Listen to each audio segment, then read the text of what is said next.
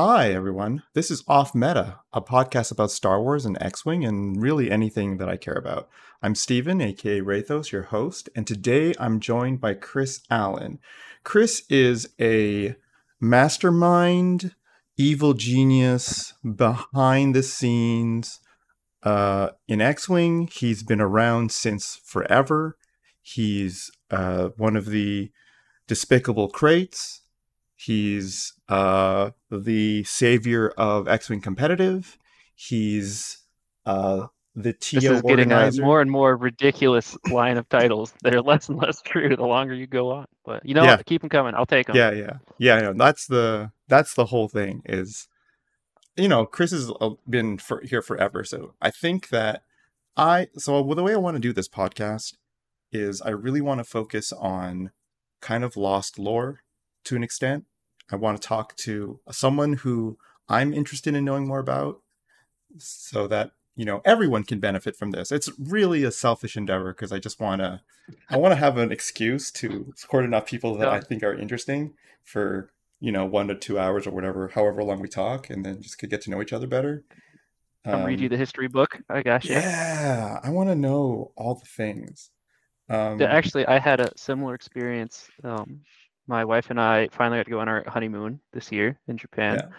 Um, and we met up with a tour guide who got his PhD at UNC, where we both went to school and live right next to, right? nice. and uh, he just took us around Kyoto and like was like our personal college professor lecture tour guide through just all these tiny districts and everything. So can highly recommend the I'm just going to get someone who's a giga mega nerd about some incredibly niche subject that nine people care about and talk to them. Yeah. Well, I mean, I think that um I think a lot of people know who you are, like who know your name, right? Like it's just like me, right? Like I knew your name, I knew of you, but I don't really know much about you other than like, you know, little stories here or there. Um where didn't you start playing X-Wing? When exactly? Let's see. So that was it was when the Force Awakens Quartet core still slurring my words. You hate to see it. Um core set came out in like 2015, I think. I think that was 2015. I think it was Um, uh so yeah, I think it was September of because it was a couple of mo- months before the movie came out, right? Yeah, so I um was just bored at, at lunch with a friend um at work and we were like just cycling through random card games and stuff to play to kill time during some off hours. And uh I was looking through, you know, like stuff that was selling and you know had recently come out or whatever and saw X-Wing and I was like, "Oh, that's interesting" because I really liked um Star Wars Galaxies. The space stuff in that was really cool. So there's a bunch Right. of they had a decimator model. I was like, oh, that's neat. And no, never played a miniatures game or whatever. Never had any interest in it. Um, Right. So it's like, yeah, let's play. It looks like it's two players and it's reasonably quick, and you know we can do whatever. And uh, so then I was like, oh, this is really cool. And he didn't care much for it. So Mhm. yeah, then I myself Can can I ask? around. Were you famously the one who doesn't like Star Wars, but Yeah, likes Star Wars products? like kind of. So I don't think the Star Wars movies are very good. I Well, think that's they're a- pretty bad. That's okay. You can you can think that them they're bad. Like it's Yeah. it's okay to like Star Wars and think that Star Wars is also yeah, terrible. okay. I'll hit you with. I think the Star Wars movies are pretty unenjoyable to watch too. But I don't really like movies, so that's not a hot take for me. Okay. Uh, but I really like the. So I like space sims a lot, Okay. and Star Wars is one of the very few space sims that like get games and media made for it. That's not a whole bunch of like six degrees of freedom Yeah. bullshit. You know, du- dual joystick mm-hmm. type situations where Sure. it's like, you know, World War II in space. So Yeah. big It- fan of that. Star Wars is the most built universe for for science fiction, even if it's not really yeah. science fiction. Yeah, I know what you mean. There's the most random backstories about random places. I still know things about information I cannot evacuate from my head, even if I wanted to, about like dumb planets from the original Battlefront 2 little, you know, intro cutscenes, as it would seem. Mhm. like, I'll never forget that stupid. I don't, I don't remember what it was called, but you know, there's the snow planet with the ice fortress. That's not Mhm. Hoth. It's the other one. Mhm. There's like just all these random dumb details that will never go away. Yeah. And that's kind of cool because all the artwork and everything's really good. Like I do really like all the start like here. I don't I don't know how well this will work. I really do like all the Star Wars artwork. Like this is mounted Right. up on my desk over my office or whatever. Right. It's like, oh, Right. but- Right. yeah. so you like, like you like the you like the not making everyone universe. But go. not the content. Yeah, like the well, and there's a bunch of games in particular that are really good too. There's a bunch Sure. of them they're really, really, really bad, but that goes without saying.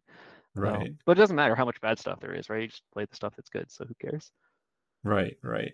I, I think that's uh I think that's kind of a, a good take about Star Wars is that well there's two takes. The first take is that which which is what what I'm, my point was was you know, you just watch the stuff or enjoy the stuff that you like in the universe. And don't worry about the other stuff. Don't worry Yeah, about if it's like- not explicitly in canon or if there's doesn't make any sense or it's or you know it you know actively hurts your your brain. I'm th- i'm looking at you uh helicopter lightsabers.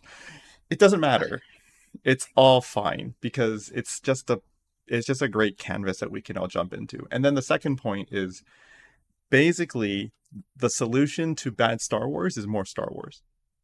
Because Yeah, it's fine, right? Like it doesn't matter how much. I mean, like the general interest in, like there was a Star Wars craze in like 2015, 2016 that I think is no matter the quality of product they put out will never be reached again for a lot of reasons. It doesn't really matter why, right? Um, of course well we had star wars blue uh, balls for like 10 years Yeah, exactly. And it was Star Wars Blue Balls, but then like there was a little bit of Star Wars content and like the Clone Wars stuff.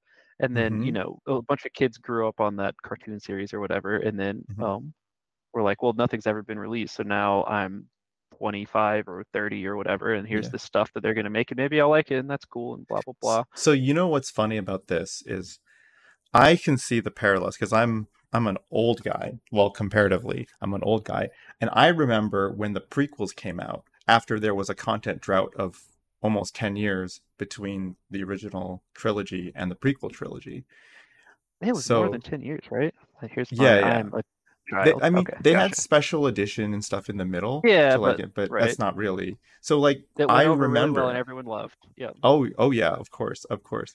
Um, I think that also that's the other thing that's really funny about Star Wars fans is that people think that like, oh, it's so toxic now. No, it was always toxic. People always hated Star Wars. They loved Star Wars, but they hated it.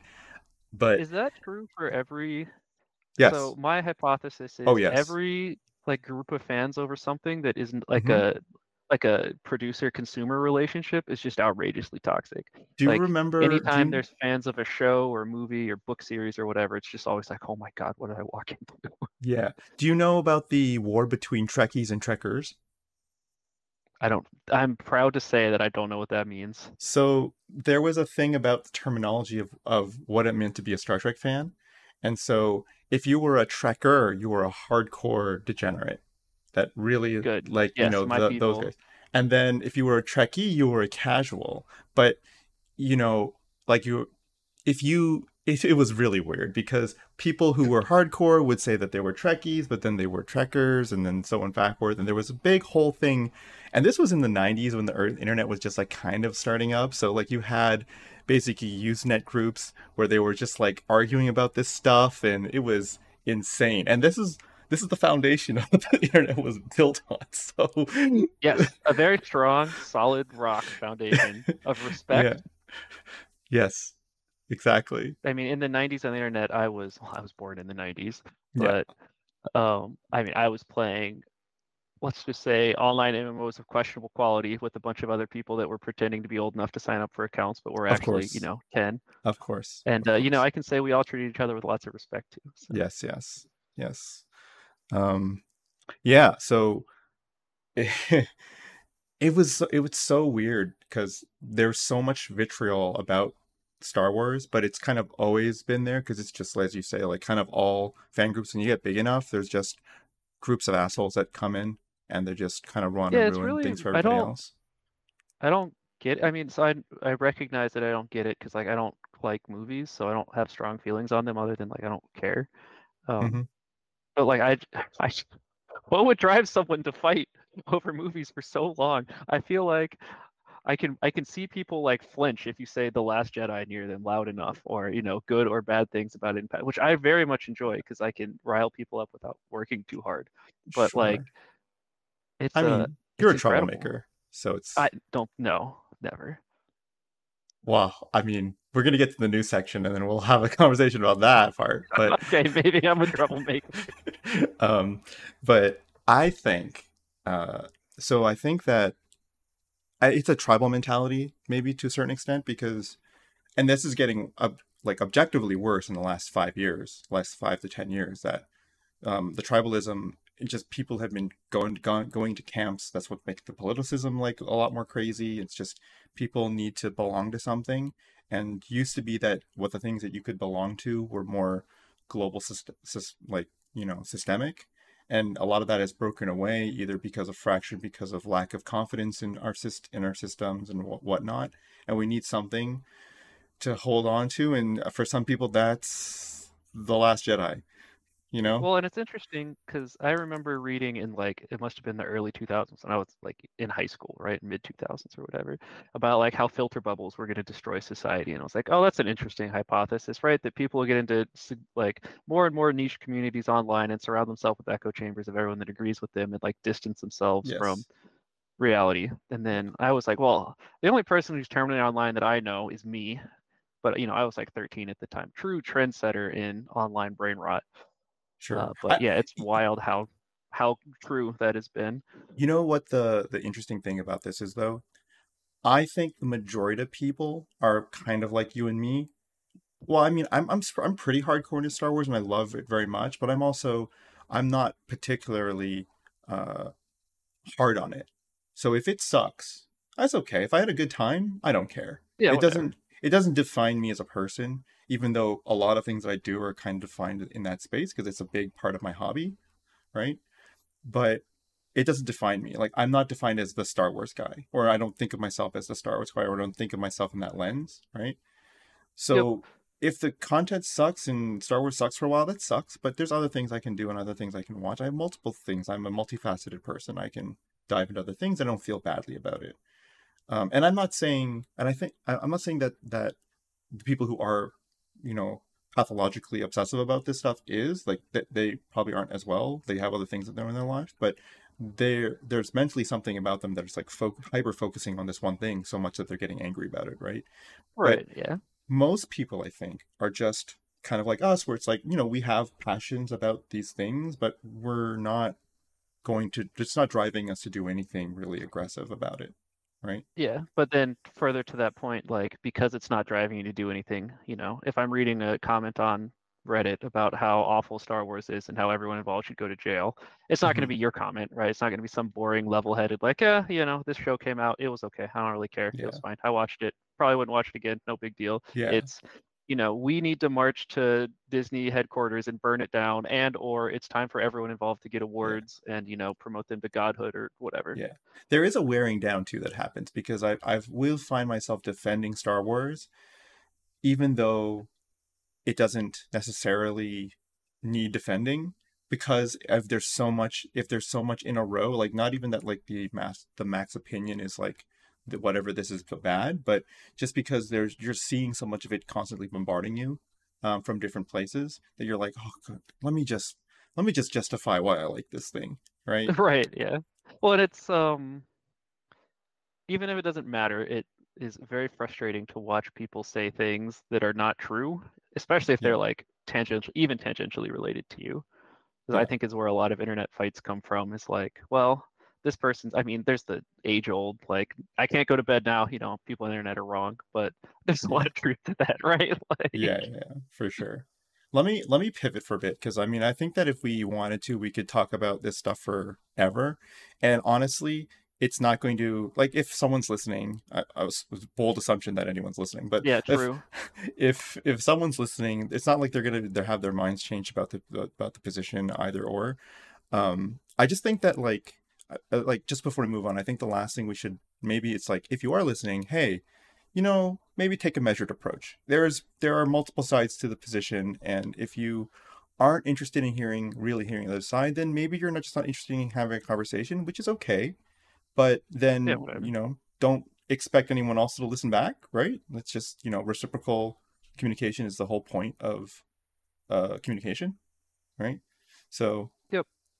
Yeah, it's like the only even final thought I have on the whole thing is like if you find yourself surrounded by people who agree with you on everything all the time, it's a very dangerous place to be. so sure, sure. Um, it's a, it's also a very hard thing to like break out of because right. kind of lose sight of what reasonable things are. So yeah, I don't know. Yeah, it's yeah. a required life skill if you live in North Carolina to Sure, be able to be around people you disagree with. But Sure. absolutely. online and- different.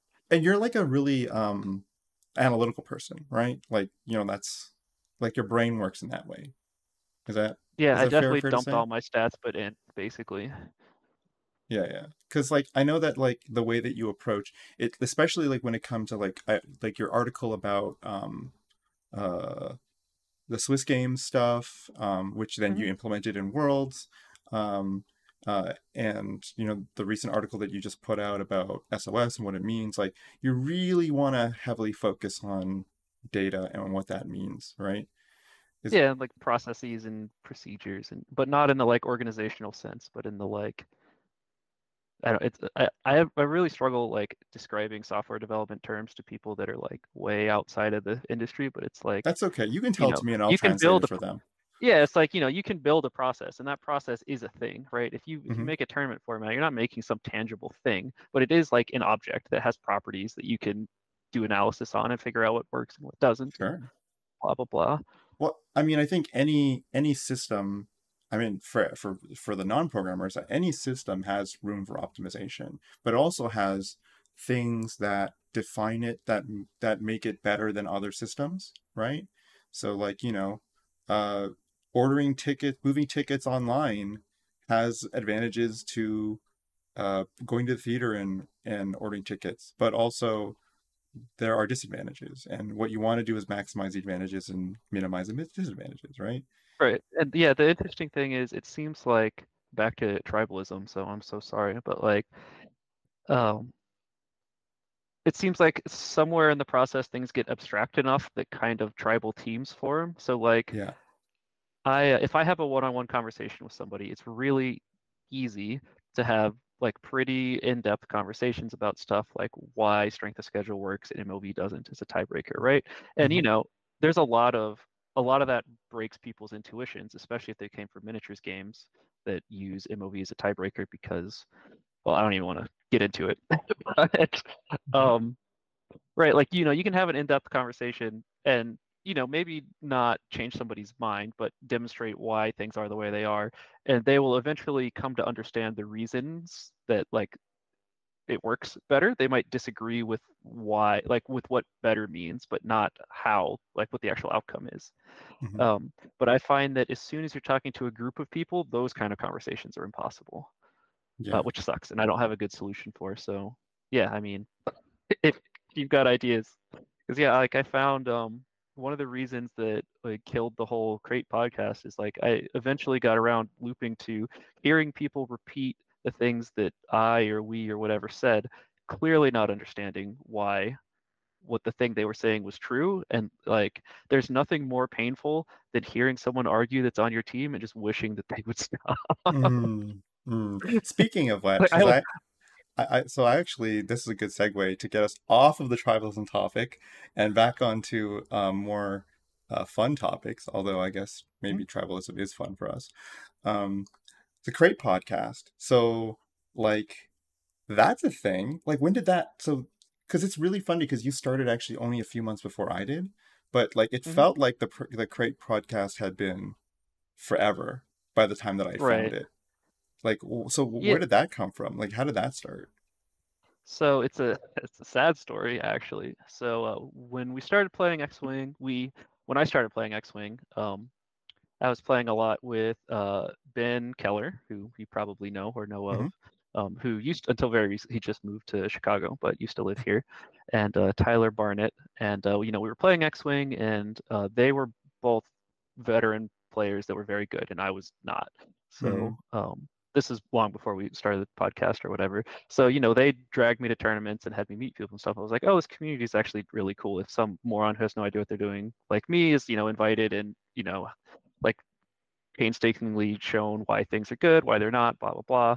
Um, it's very neat, you know. Met a lot of people, um, and then my dog got cancer. Oh no. So I wanted something to take my mind off of that stuff. So I was like, hey, look, like a lot of the podcasts for X, well, a lot of the way information X Wing gets out kind of sucks, right? Like Mhm. there's Nova Squadron Radio, which was kind of, I mean, to be blunt, cut- like legendarily boring and often Never inaccurate. Yeah, I, uh, I don't mean like it's like I say that. The sad thing is, it's like it's not even like a dunk. Everyone involved there, if you talk to them, was like, "Yeah, I was bored," but there was nothing else. And then um, there was at the time the Mynock Squadron thing, and it was Yep. a lot better. Um, but I hope D is listening to this. D just made up lots of shit and just passed it off as true all the time, as did all their like interviewees. But like that makes sense in I, like a I don't I don't think they passed it off as true. I think Dee knew that he was But you uh, give so much credit to D. Uh, but yeah, like there's a lot of I, like I don't even know how else to put it other than like old wives' tales of like people not understanding why they were winning the games that they were winning and like well misattributing it to random things. well well to be fair, like there is a lot of general misinformation in the game. yes. And and it's not like we can decisively prove those things away. So hmm and honestly, we're dealing with a dice game and there's just inherently people who just believe in dice luck, right? Right. Yeah, exactly. There's it's so le- it is legitimately difficult to uh like piece to, especially first edition. It can yeah. be really hard to tell when you actually lost a game because a lot of the time it was before you even set up. Like, oh, I'm playing this list. It's bad. My opponent's playing a real list. I lost. None of my decisions past that mattered. Right. Sure. And it's really hard to like for people to grasp that. It's like, no, you had no chance this game because you were playing a bunch of like B wings with 20 points of upgrades on them. There was Yeah. nothing you could have done. Blah blah How blah. do you feel about when you have to play a player whom has a list that is really bad and you have to play them because they asked you and you don't want to crush their spirits because the the chances are they're playing a really bad list because they just don't know any better, which usually means that they're a new player. How do you you, how do you deal with? I know how I deal with it, but how do you deal with it? Yeah. So it depends. Um, up until like the past month or two, just because I was busy with all the random tournaments that we were running, um, I always just had a, uh, like a, I don't want to say bad list. It wasn't like actively bad, but like not incredible, not like super S plus tier meta thing, which is uh, what I always play otherwise because I like winning. Um, but you know, just some stuff like here's Juno Eclipse type stuff, right? Or like here's Juno and Merrick and like I don't know a Reaper with bad upgrades, you know, stuff like that. And then I eventually swapped that over to just like, cool, I don't even have to like make a bad list anymore. I can just grab 20 points of random standard loadouts and like it won't be the best list in the game, but it'll at least be reasonable and it's fine, right? And just play that and then probably still win by a lot anyways because they're a new player, but at least you know, it wasn't based on some crazy card combo that they watch happen and go, oh, okay, cool. Well, this is dumb, and I hated every second of it because I didn't understand what was going to happen. Because as I'm sure you found, if you try to explain to them, like, hey, this is what I've got to play today. If you want to play, I'm in. Just as a heads up, like, this is how this wins, so don't let me do this. They will not understand what you mean, and you'll walk over them, and it'll feel really bad. Sure, sure, sure. I, for my part, um, this is this is my strategy. Is I will, uh, I will play at seventy percent, Yep. and and then and then give them the opportunities to win, but not just hand it to them. So they've yeah, got to you take a lot of fun decisions like, oh, I could just barrel roll here and not trade shots, or I could take some horrific trade for me, but you know, stuff will happen and it's fine. Well, I don't. I'm not. That's to me. That's like taking. That's deliberately like falling on your sword. I would say more inting? like. okay. I would say. Um, I would take. I would take plays that would either blow out or they would like. So you know, like doing like a 4K when the, the safe moves are too hard, right? Right, yeah. So so like things that Oh, like. interesting. Well, I would consider that inting way harder than on inefficient actions. Interesting. Okay. well, because it's like it's like you know, um, a lot of the decision making is like, oh well, like let me you know, do the thing that is either um, completely efficient or let me do the thing that has like a high risk reward, right? Right. So yeah. I so I go for I go for more high risk rewards instead of more safe plays, which is like good data for me still. It's not because the thing the thing that's to me that's important is that I should still get something valuable out of it as well. So Mhm. being able to practice some of these like high high risk high reward plays and being able to see like what that looks like and how that feels and determine like oh what really is the what really is the outcome after playing in how do I feel about that um, and internalizing that to me is as a player is very valuable. But you don't want to do that in a situation where you're in a high stakes tournament right? Because then Yeah. Yep. then it feels worse right? So for me like i take those plays because then i'm getting something out of valuable i'm giving the opponent a, a great chance to actually win right? Um, and then at the end of the game i always try to think of some oh well what's one thing that one thing that they can do to improve the list? Not tell them that everything is bad because um, i also think some of my opinions are subjective even though i have a, like a lot of experience at this point um, Yeah. I mean, I think it's important to recognize that your opinions are not infallible. It's, it's specifically yours, not the general you. Yours are bad. Everyone else's are great. But yeah, like, because I I know what you mean. Because oftentimes, like, I I am a big fan of extreme maneuvers. I think that card is absolutely bonkers. Even at 8 Mhm. points, it, is it eight now? Seven? Whatever, Mhm. whatever it is, up there, uh, is probably one of the best cards in the game, if not the best card in the game sure. in terms of like upgrades. sure. But I'm not going to tell that to some new player who's like, well you're are you saying hero- you're saying heroic is not the best card in the game? I had a funny, uh, what's it called?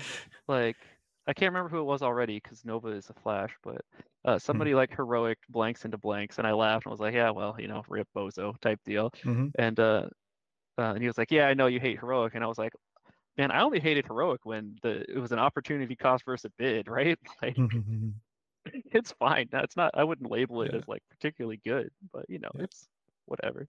It's like brilliant evasion. Like, yeah, it doesn't cost you your bid anymore, so I don't have nearly as strong of feelings. Yes. I think that's the I think it's the real big difference between 1.0 2.0 is like when or sorry, 2.0 2.5 because I guess there were Yeah, I still bids in 2.0. But the I think people forget how much bits skewed values of stuff and how that influenced like so much of the game, right? Uh Right? Yeah. and I mean, I want to talk about the new stuff. So like, we're getting close to the the the segment switch, anyways. So that's it's not a big deal. But Yeah. Um, oh, here, let me. Um, I'll finish story time real quick then. Oh, yeah, I sure, yeah, yeah. Where I was. No, so we were like, okay, well, we want to start a bunch of community stuff because there's something cool going on here. So we started our podcast, but it was very much uh like very irreverent like gamer culture thing because I come I came from competitive StarCraft and like video games, which if you Mhm. played those or sorry, video games and card games, if you played those for people that come from I mean, I'm gonna very rudely say like real competitive things. Uh, the attitudes and cultures around like fighting games, StarCraft, League of Legends, blah blah blah, are very different than what you're gonna find in miniatures games. Uh, Yes. But it's because there's a significantly higher portion of people that are there to win, and there's a lot more because of that. There's a lot more banter and shit talk, uh, most of which is in good fun, right? Um, like you know, you talk a whole bunch of shit while you're losing, for example, because it's funny. Uh, but that all in X-wing was and probably still is, you know, very Mhm. rude, very braggadocious, blah blah blah. So uh, you know, kind of actively choosing to play like to be a heel, because at least at the time, I think X-wing had a problem where people wouldn't say what they really thought or how they really felt, because for whatever reason, the like cultural norm was like, oh, you lost, you know, it's just your dice, you did nothing wrong, blah blah blah, and it's like, no, you lost that game because you're bad, your decisions were bad, and I'm way better than you, right? And you obviously say that like laughing while you do it and make it obvious that it's a joke, but that doesn't mean it's always gonna land. Right. Right. Well, that's great. Great that we're talking about jokes because we're now we're going into the, my favorite part. Um, the thing that honestly, the reason why I want to start the podcast is because we're going to do the ad read, which is not real ads. Um, so wow, spoilers. Yeah, well, you know, this is episode zero, so we can do whatever we want. And uh, when we go, when when once it becomes a thing, then uh, then it'll be fine. Um, so this this podcast was brought to you by the Crate Podcast, which is now defunct and is only toxic when compared to X-wing. Feel free to chime in on any of these if you want to like throw in your own thing. It's this episode was Yep. also brought to you by tribalism, which is unfortunately a thing. Oh, your sigh didn't come in, so I got you. Wait, I have Uh, to not. Tori, no. So I had uh I had to get surgery on my tongue a couple months ago for a Yeah. thing, but it means that like I slur like every 500th word I say, so I just sound like an absolute moron like every hour, and it drives me insane. Yeah. This that podcast is also brought to you by Chris Allen's slur, which he thinks is makes him sound like a moron, but literally no one else even notices it. Well, yeah, because he always sounds like a moron. I thought you were going a very different direction as soon as you said Chris Allen slur, which I respected, but I thought it was gamer word hour. Uh-huh. Um, yeah. And uh, finally, this podcast is brought to you by Star Wars Galaxies, uh, because you know that's also dead. no, just rub it in. It's fine. I'll take it. Uh, okay. So Uh, no, I'll have you um, know there are dozens of people playing private servers. Okay, it's alive in our hearts. hmm hmm hmm You also play Final Fantasy 4, 11, right? Did, you played, right? Hang on, I gotta. It's plushie time. Oh, you have a All right, plushie. got. I got Okay. multiple plushies. Okay. Ooh, you got, got you got crab. You got crab. we got the crab. the the hero of the dunes, Yeah. the Val- the Valkurm Dunes. Yes. Easiest XP in the universe, and we have a Kraken Club. Oh, yes. The um the most obs- like obnoxiously overpowered weapon in the game. Like for the stupidest reason. Meme joke weapon that accidentally was the best weapon in the game. Yeah, Incredible. yeah. You love. to see it. Yes, yes. Um kind of like X-Wing strategy actually. Um fact, like funnily enough, like a lot of competitive games, it's funny watching like card games come out because you can see Mhm. them like try to be designed with certain metas or whatever. Oh, but yes. inevitably, there's always like two cards that like absolutely break the game in half. That Do is you- actually what everyone plays. do you know about anything about Hearthstone? Um Uh, an embarrassing amount. Yeah. Okay, great. So you're gonna remember the story when um, Disguised Toast broke the one card that uh, lets you play additional cards and just spawn like every. Sorry, it plays every um, Yeah, every battle cry. death ra- the battle cry or death rattle. No, death rattle. Yeah. Every death rattle, and then he just he just made it to a point where uh, he uh, broke the game, like the game client. Yeah, because the animations would take longer than turns, and the game would start crashing. So you do it, and then your opponent would get disconnected, and then you would just win. yes, yes, yes. God's chosen way to win games. I agree. yes, yes. Um, uh, it was so strong that it created memes. Um, Yes, and the ladder was unplayable for a couple days until they Yes. hotfixed the game. It was Yeah. awesome. I mean, it was horrible, but it was hilarious. yes, yes. Um, uh, anyways, so yes, I want to do the next segment, the final segment, maybe segment. I don't know. We're gonna we're gonna keep going until you or I get bored, and then we're gonna call, call it quits. The But- worst possible I'd be like mid sentence. You know what? I'm bored. I'm out of here. I like just it. I just leave the call. Yep, you just hang up. Shut up, Um, Jesus Christ. You really still well, talking? so here's here's my because here's my vision is that this podcast is for people who have like an like a 45 minute commute and they can like listen to the first half, get to the ad read, and then finish off with that, and then go to work, and then come back, and then that's like X-wing news on the way home, right? True. It's Yeah, like It's funny because I always felt bad whenever we would do things were absolute just waste of time. Like we'd get on some tangent about, you know, like you know, instead of like our two minute Hearthstone tangent, like Mhm. Paul and I'd be talking about the Hearthstone meta for just like an hour and a half and just totally derail any semblance of regular conversation. But after we put those episodes out, those were always the ones where I got like private messages and stuff that were like, this was my favorite episode you've done in a long time. Yeah, I don't yeah. even know anything about Hearthstone. I just have a five hour drive. yeah. it's I- like, oh, all right. I think I think people want to listen to X-wing related content, but really most people for most people they know a lot of X-wing stuff already, and so like giving them some additional knowledge base while also being something related to the hobby that they care about is what honestly I, I, I- that's why I listen to Fly Better if I'm going to be honest Right, yeah.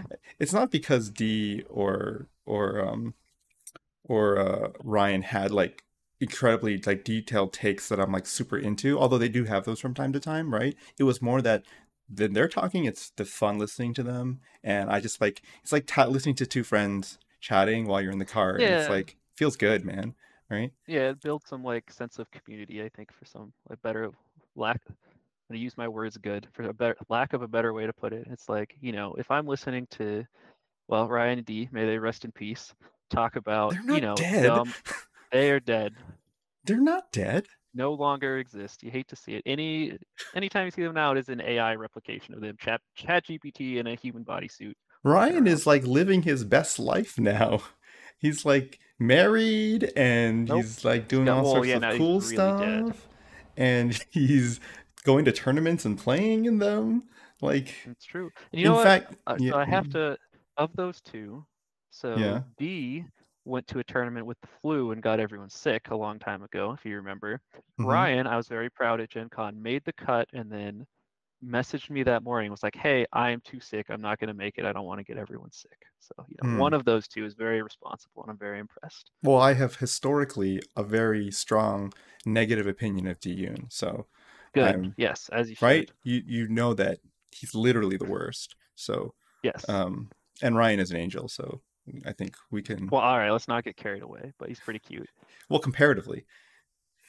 That is um yeah, but I mean, okay, everybody's cute. um oh they're gonna have a lot of fun if they listen to this episode um it's like dee's like why am i catching strays He knows. He knows what he did. It is my. I don't think he does. Job. i don't think he does the man best part is, for like a year and a half, Ryan absolutely fucking hated my guts because he didn't Mhm. realize that we were joking about everything the whole time. yes So uh, it took like two years later, uh, like into the whole crate, not two years, like maybe a year, probably about a year and a half, where uh, we were at some event and I was roasting myself because I was flaming out, or you know, the equivalent. Yeah. He was like, "Wait, you guys are joking?" I was like, "Yes." okay let's let's, uh, you were in let's- let's make that like perfectly clear because i actually think there's a lot of people who don't realize that Oh, I'm sure. Yes. yeah like for so anyone who's listening who hates chris allen no one hates chris allen more than chris allen so Well, yeah, I same mean, team actually same team yes. But yeah, I mean, I mean, and a lot has changed since then. I think the addition change, uh, for whatever reason, I got put as the poster boy, especially in the like very competitive scene for Yes. like, uh, I was told multiple times that I told AMG everything to do and I was ruining the game, which is certainly a take. Um, I've also been told that I'm on their payroll and they tell me what to do, which okay would be nice. But uh, Okay, Yeah, are you ruining the game? Because that would be that would be a really hot take. That would get a lot of views if we could get a confirmation I'm- of that. yes, I am doing everything in my power, which is very little, to destroy X League. oh, it's so funny. I mean, But yeah, I, so so here's the thing, right? know, Let me let me let's let's just put it all on the table, right? There is a lot of like, you know, hush hush because there's you know closed doors. People are doing stuff, and people, if you're not in the know, then you get the feeling that you're being excluded, and so you like you make assumptions, and it's so that's a lot of that just is gonna exist, right? Um, and like you know, people come to Yeah, they draw conclusions and they make their own thing, right? I mean, people think that Yeah, I have a direct line to AMG, and I don't. Um, in fact, Right. I would like one, but I don't. Um, right? Yeah, it's it's really interesting because I mean, like you said, a lot of people didn't realize they were joking, and it it never really bothered me when people didn't get the Mhm. joke, right? It's, it's fine. Yeah. Whenever you're like doing something satirical, there's always some percentage of people that's like Sure. gonna mistake it for the real thing, which I like. It kind of means you're doing a good job with your satire, even. Um, obviously, it's very counterproductive because it means they take the things you say seriously. So like, uh, like one old first edition drama is uh, God, Oh, bring Uh, oh let's let's go let's go raise up all all those old skeletons. Yeah, this is where Yeah, the no, juice is uh, gonna come in. I said something to the effect of like I absolutely I was reading some tournament results and I butchered some person's name and um you know said something to the effect of in like a southern drawl afterwards like yeah sorry I only speak American and uh you know the next day I woke up to like some areas like local Facebook on fire for how these like horrible racists or whatever had done it it was like oh they, they didn't realize the joke was like making fun of the dumb ignorant southerners that can't pronounce things. Like i get it. This is an irreparable problem right? So like it is what it is. Uh but you know yeah. But uh the weird thing now is uh i get so to be clear at a high level i am shocked by especially given the like very trolly history that i have i'm shocked by how like nice everyone is uh because like you know definitely ruffled a lot of feathers and a lot of it was on purpose Yeah. right it's especially in first edition, like the way to get things fixed was to break them as hard as possible and force them to be fixed. So like, you know, mm-hmm. we had the whole like win a store championship with an illegal list, get a trophy type stuff, right? Which is like, yeah, yeah that yeah. made people's lives legitimately harder. And sure, it was obviously in pursuit of a goal, which was make TOs actually do their damn job and check lists. But mm-hmm. like ruffled more than a few feathers. So like I hundred percent was expecting a lot of blowback and hate and blah blah blah for that. And it yeah, seems yeah. like, you know, that is finally worn off. The what's weird to me, or I mean it's not weird anymore because it's been going on for a long time.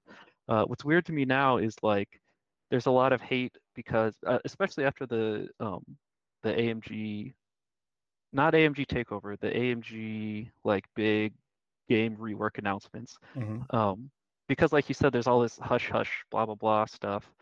Um, yeah, like I kind of ended up as the the uh, like I don't just want to say target person or whatever because like I mostly keep my mouth shut online until like this week basically uh, about unrelated stuff. But like uh you know like I I would see people would send me messages like hey here's some stuff being said about you and it's like this stuff is insane like you know I was mentioning earlier like uh like being on AMG's payroll and paying me to do things or like actively trying to destroy the game. And you know, meanwhile, I'm playing like 14 hours a day of Final Fantasy 11 and paying no attention to anything actually related and haven't in the past like six months. Like at that point, like over COVID and everything, I'm like, what is happening? Are you guys okay? Mm-hmm. Um, so yeah, I mean that that was really weird. And it's like I honestly I'm still not used to. Like I I am used to doing things that make people hate me, and as long as I actually did them, like I don't mind. Uh, mm-hmm. It's very odd getting hate and everything for stuff that I don't even know about. Sure. But now you're one of the big pillars of the community. Yeah, I mean, it's. How does it feel that, carrying X-wing on your heavy on your on your wide shoulders? So, because like, I know how it feels for me. I know how it feels for me. Yeah, so how does it feel for you? I um those. I know you're joking, right? Obviously, but those kind of attitudes, I think, are really bad. and it used to drive me crazy, and it still does. Uh, I'm you know, on the other side of the fence You know, now. I'm I'm I'm not actually joking though, because like, like, so I'm joking because like not really carrying anything on our shoulders, but right, yeah. But I, also, I get what you mean. But There's also, a lot of nuance to what you're joking. About. If I like, if do, I left, do things. If I left, it'd be shambles right now. Yeah, especially in the short term, right? So like, yeah. let's say I'll use you as an example because it feels weird to talk about myself. So let's say tomorrow you say I don't care about this whole X thing. I'm moving on with life, right? Which would be mm-hmm. totally understandable. You don't know yep. anything to anybody, right? Yep. Whatever. Um, you'd be okay, cool. Well, Andre would be level, sweating bullets. Yeah, right. At a high level, uh, there are other YASB people contributing, but obviously the majority of the workload, at least my understanding is, falls to you. Yeah. Uh, to get things done, blah blah blah. Um, mm-hmm. Like it's all your hosting and GitHub and stuff and blah blah blah. So at a minimum, like a bunch of people would be scrambling to try to figure out one who's going to be like the primary point of contact for YASB. How do you want to handle this? It probably would fall out of date. You know, kind of like some of the XWS struggles that have happened in the past year or so. Is mm-hmm. um, you know some of the maintainers have moved on with life um, except mm-hmm. yasb's much like when xws breaks and people's like Discord bot announcements don't work correctly. Like, yeah, it sucks, but you know, it's not like an active inhibition on people playing. But mm-hmm. if YASB goes down, or go like you know, if you just shut it down tomorrow, it's like that would seriously impact a lot of people, and yeah. it would for a while. Like, it's not yeah. like you're irreplaceable and it would be broken forever, but it's like it would be, you know, like people that put a lot of time investment into things are reasonably yeah. rare, and someone would eventually come to replace it. But you know, like there would be damage done in the interim. Yeah, I um, it would be it would be uh, it would be catastrophic for three months. Well, so right. it would be it would be the if I wanted to do maximum impact damage, X-wing, I would leave right before uh, a points update, yeah, a major points correct. update or a major release, and then just vanish. Yeah, and, shut it down. Yep. And shut everything or down. Just destroy the URLs. Wrong, right. Oh yeah, yeah. No, that would be Put worse. A bunch of incorrect points in there, and then yeah, go yeah. MIA, and don't and let anybody disappear, right? Because the thing is too that like um well, actually, so actually, what would actually happen? I know what would actually happen is someone would do a fork, and they would just do the correct values, and then some it would percolate through the, the Facebook groups and stuff like that. This is the no, yeah. the new the new one now. This this is what we're doing to do, but it would be it would be very tough because for the next like two months after that, everything else needs to percolate and update to like switch Yeah, over, exactly. and it would like it would like really make things like confusing for a long time. Because also a lot of people would just be like, everyone's response is like, oh, if you need to go do something, go to Yasby, um, uh, or Launch Bay next if you're on mobile, right? Um, Yep. Yeah, so I think uh, at a high level, it's probably a similar case for me, but the ways that things break are much less ugly uh, and Sure. much longer run. So like if I died tomorrow, right, I have no doubt that like basically everybody that was a part of Worlds could pick up the slack and it would be fine uh, mhm. if they had the time. The problem is we're all, you know, juggling time to try to make sure that those Yeah. events happen and get planned and blah blah blah the way they do. Yeah, yeah, So just by losing a sixth of the manpower or whatever, a lot's going to go away. And for better or worse, I have like I'm the face of a lot of that stuff just because uh, I used to have the platform. I mean, it killed it, but Yeah, when are you gonna bring the- Crate Crate podcast back? I, I don't think it's coming back. Do we do we I, need uh, a do we need another pet to get cancer? Is that wait is that does that joke too dark? Is that too dark? I'm sorry if it's too dark.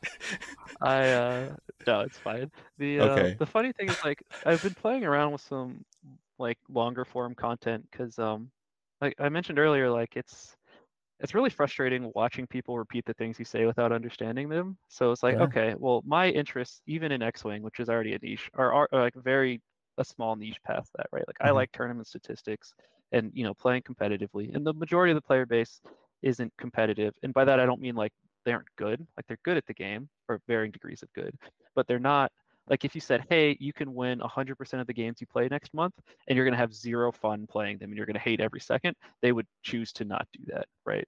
Mhm. Uh, whereas if you gave me that option, I would say, yes, I will win 100% of my games. Right, because winning is more important than fun. Right. Yeah. Well, and it's Yeah. like there that optimization and figuring out how to win is the fun part for me, not the. I mean, the, the game itself is fun, but it's like the, Yeah, yeah, yeah. strategy You thought process around it is the more like the part. idea for uh, this is really good because actually I think that um, people who don't understand competitive players are going to really under, kind of maybe get under, a good understanding from this. If- And just to reiterate it, you tell me if I'm wrong or right, right? Yeah. Basically, the competitive mindset is I want to create a hypothesis of how to win, and I'm going to take the steps to then win. And the fun is the hypothesis. It's basically making Right. a prediction, like calling your shot, and then you make your shot, right? Unfortunately, the, in order to successfully call your shot, but uh, you need to like play a ton of games in many tournaments and win events and kind Yep. of not have a good time while you're doing it. But but it, it ends up being worth it because you feel justified in your decision making because you thought because I called my shot. You know, it was like uh it was like a a, a court a full court shot from across the way and I was blindfolded and you know but but I made it and I was in and I'm I'm badass for doing it. That, that feeling, Yeah. satis- satisfaction. So like as a direct example, I mean I don't even Mhm. know if you remember so long ago. Uh, in first edition, when like these squads with like Captain Rex, Wullffwarro, Mhm. Jess, and whatever the other ship in there was, I don't remember. the Fair Ship. Rebels. Yeah, yeah, yeah, right. So people were playing that and um, they Mhm. were doing pretty well, but they were making really, really bad, stupid decisions and like, you Mm-hmm. know, going out into the middle of the board, getting surrounded by aces, and still barely Mhm. managing to lose the game because that stuff was so outrageously good at not taking damage. So, uh, you know, I had a hypothesis at the time, which was like, you could just never leave the edge of the board, and uh, you it would be impossible to lose because there's enough time in the game to hurt you. Um, Mhm. and then you know i said that pretty publicly and vitrolically as i tend to do and Sure. uh, said you know like what are you guys doing blah blah blah and people were like no it's not that good so then i went to gen con and just took it and literally just fortressed in the corner of the board right just forced people to Sure. joust it and then but like just conceded to a friend in the cut of gen con because it was like this is stupid and the point is proven and then like the Mhm. game wasn't fun anymore until that got fixed so you couldn't just do that because it was like well this is solved we tried to beat it with a bunch of stuff and couldn't. So it's like if somebody can find a way to do it, then like that person's not me, and I just have to wait for them to figure it out. And like, until then, there's there is no more X-wing because there's nothing to do. Right. Right. So why do you hate fun? Yeah, well, right, but I mean, like that's the thing. No. It's uh, it's really hard to communicate because people hear what you said at first, and we're like, oh yeah, you, you make a hypothesis, blah blah blah, and their thought of a hypothesis is like, oh yeah, I want to play I really like Soontir Fel, so I'm going to start Yeah, my yeah. list with Soontir Fel. I can make a Soontir Fel list not- des- list that wins, and that's not your thinking. Yeah, right. No, it's not. I can make a Soontir Fel list that wins. It's these this particular way of interacting with the game takes my opponent's decision making entirely out of it, and I can remove my opponent from the game and play a game of Yes, solitaire, yes. much like the Hearthstone crashing example. yeah, right? yeah, It's like, yeah. if I can do that, then I always win. So I'm going to do that. Right. So you're saying you're disguised toast. I mean, I think Disguised Toast is an archetype of people, but yeah, basically. Yes. Yes. Yes. Okay. Well, so I mean, an exceptionally well was. I mean, he's still around. I don't know that he plays Hearthstone anymore, but uh, I mean, he's even an- more, oh, he's a even big more. streamer these days. He's a right? huge Yeah, streamer now. He's he owns esports teams. Yeah, but yeah, I mean, like he is a, a particularly brilliant example of somebody Yeah. who's in that camp. Yeah, yeah. It, it's like you know the the act of deconstructing is in of itself a, a very fun process, right? Um, even though the consequences can be unfun, and I think that maybe the the challenge for people who aren't in that mindset is that your your fun has devastating consequences for everybody Right, else. yeah. right. Well, it's funny because, like, as another direct example, uh, you played Yeah. Squadrons, right? I remember. Yes. Um, yes. Eventually, we optimized Squadrons to the point where it was like, you're Yeah, a yeah. moron for ever shooting at another player, Yes. and you have to you have to hard rush the objectives because Yes, um, you right. couldn't shoot you can't kill anything and if you could kill it it wouldn't matter because they blown up your crit- frigate in that time period Yeah, right, exactly. And if your opponent was so bad that you could kill them, then it doesn't matter because they're bad enough that you can do whatever you want and win the game. So who cares? yeah yeah So right, like you know, all the fun got optimized out of that, and optimizing the fun out was a very fun process. But then the game you were left with afterwards was in fact Yes. miserable. yes yes it was like, oh, okay, well, this game's ruined, so let's move on. i'm waiting for i'm waiting for maybe another two years when all of the good players will have moved on and then i'll come back and then just play non-optimally and then have it and squads will be fun again You can do that now. Um, so all the competitive people that play squadrons, well, and uh, we're using competitive very uh, generously there. sure uh, play in like scheduled times where they like meet up on the weekend. So if you just hit find a dogfight, you're gonna because there's the fleet battles queue doesn't work anymore. If you just hit play Right. dogfight, like you know, the five versus five, you know, no objective, just kill each other. yeah You're gonna play against a bunch of people that are playing on Game Pass and have no idea what they're doing, or Right. are just farming out achievements in multiplayer and have no idea what they're doing, and you will feel Oh. like a very bad person. But you're gonna get- like can- 30 o's Yeah, you're gonna kill like 30 people and not ever die. Mhm. I um I was showing this is just before the collapse of squadrons. I was showing at the time my my studio the game we were playing and um and they were all beginners and I was playing 1v4 and right. and and not even breaking a sweat, right? Like, I think I took like two deaths. Easy. So it's like wow, cringe. What are you doing? Come on. well I, I don't um I, I wasn't I wasn't trying to do the broken like oh you can actually can't Yeah, hit I me gotcha. because of the the game is like I was just like doing it purely on pilot skill Yeah, Right? gotcha. So it's like, and and then like I was flying non my non my not my normal ships as well. So it's like it's like okay, so no A wing, no tie interceptor. So like let's see, let's see what else happens, right? Wow, A wings and tie interceptors, the wholesome days when you were allowed Yeah, to shoot yeah. players. Yes, yes, yes, right. um, when th- those original tournaments like were so much fun. Actually, They were. I really wish I really wish we could. I really wish there was a like um either like they fix squadrons so that like it like was fun again, or if they make a squadrons too, um, something because it was like it was uh, honestly some of the best competitive online play that I've ever had. Yeah, it was. I think that experience uh, is probably the most fun I've ever had in my life, and I don't. I don't think it'll ever be matched again, which is a really weird thing to say, but Yeah. yeah, I mean, I mean here it's actually here is my background is there's the squadron's chair slash computer. Ah, nice. that is sadly now very dusty because the only have, squadrons uh, you can play is absolutely bullying. I have a week left.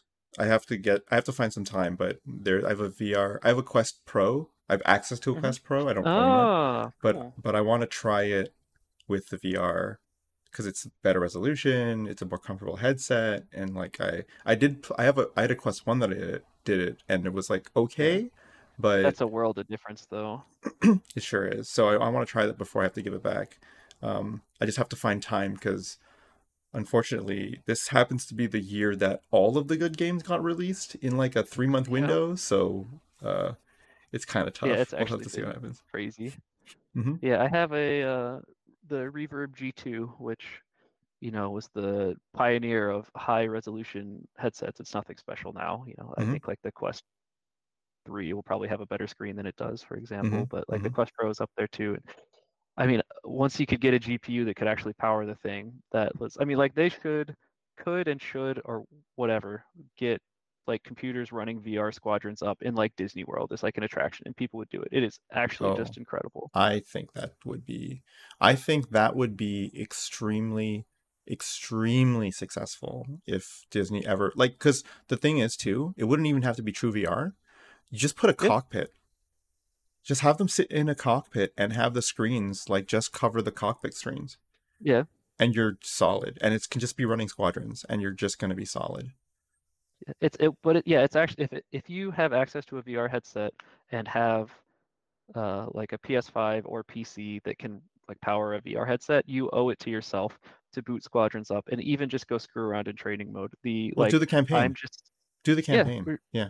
E- but I'm I'm just even if you're like I don't know how to control, I'm terrible at video games, blah blah blah. Just go Yeah. into the training mode and just sit in your A wing or your Tie Fighter or whatever, and just look around and just do Yeah. basic controls for 20 or 30 Fly, minutes. It is a just fly. mind blowing experience. just Yeah. fly you know what actually you know maybe we should uh we should talk about this like you and i should like out, off off podcast like trying to figure this out is um maybe we should try to figure out a way to do like, like speed speed run trial uh trial trial speed trials right in like the like the various maps Yeah, there's a there's a community of people that do that. They have like courses and stuff built. I know very little of the details, but that is Yeah. a thing that exists, and I know they have a lot of fun. that would be a lot yeah. of fun because the flying part is honestly the most fun part Yeah, it is the most satisfying movement in any game that's ever been made. Yeah, yeah. That's why the game is so fun. Like shooting is like fine and it honestly feels good to shoot stuff, but the drifting is a, in of itself like part of the fun. Yeah. Yeah. Okay. Sorry. Too that's enough of a squadrons uh detour. No, never enough. I mean true, I uh, but I checked but my also play history for Squadrons for like the five months that the game was playable, and it was like 1,400 hours in three months or whatever. yeah, it's like, yeah, oh my god, a lot. it's time to go outside. Yeah, yeah. Um so let's talk about uh I alluded to this before, but you are a troublemaker.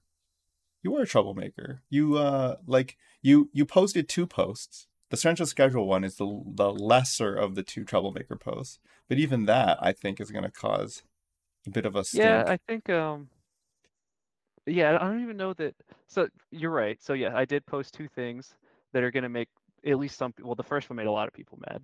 sure. Uh, the second one will people will have very strong feelings on, but it's meant to be like an educational thing, but it's just people Yes. don't want to hear uh people don't want to go to math class, which is understandable.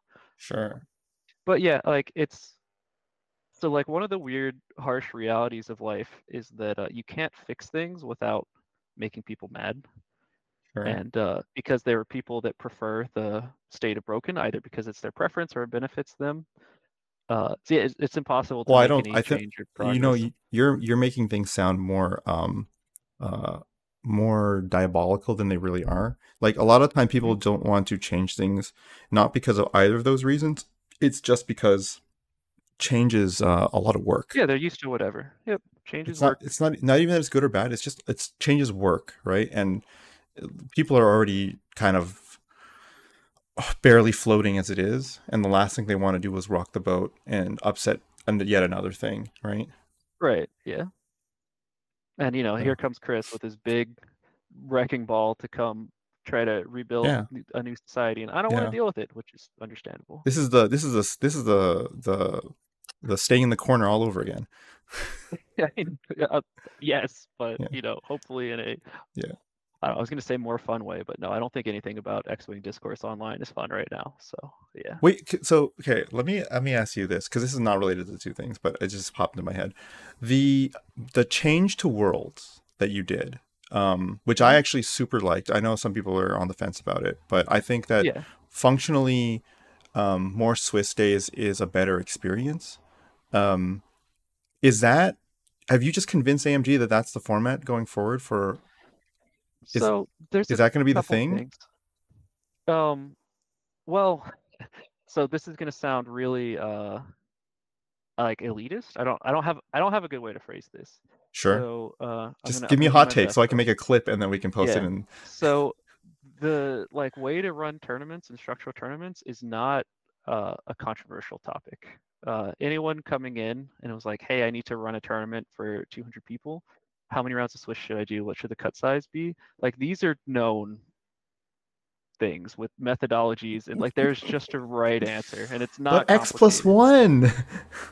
Right. So um and you know there's variations on it for games and everything that makes sense, but like the way that um like Worlds was done or whatever is like that style of, you know, 9 10-ish rounds of Swiss cut to top 8 is like the most standard boring textbook way to run a competitive event Sure. of any of all the textbook Sure. events.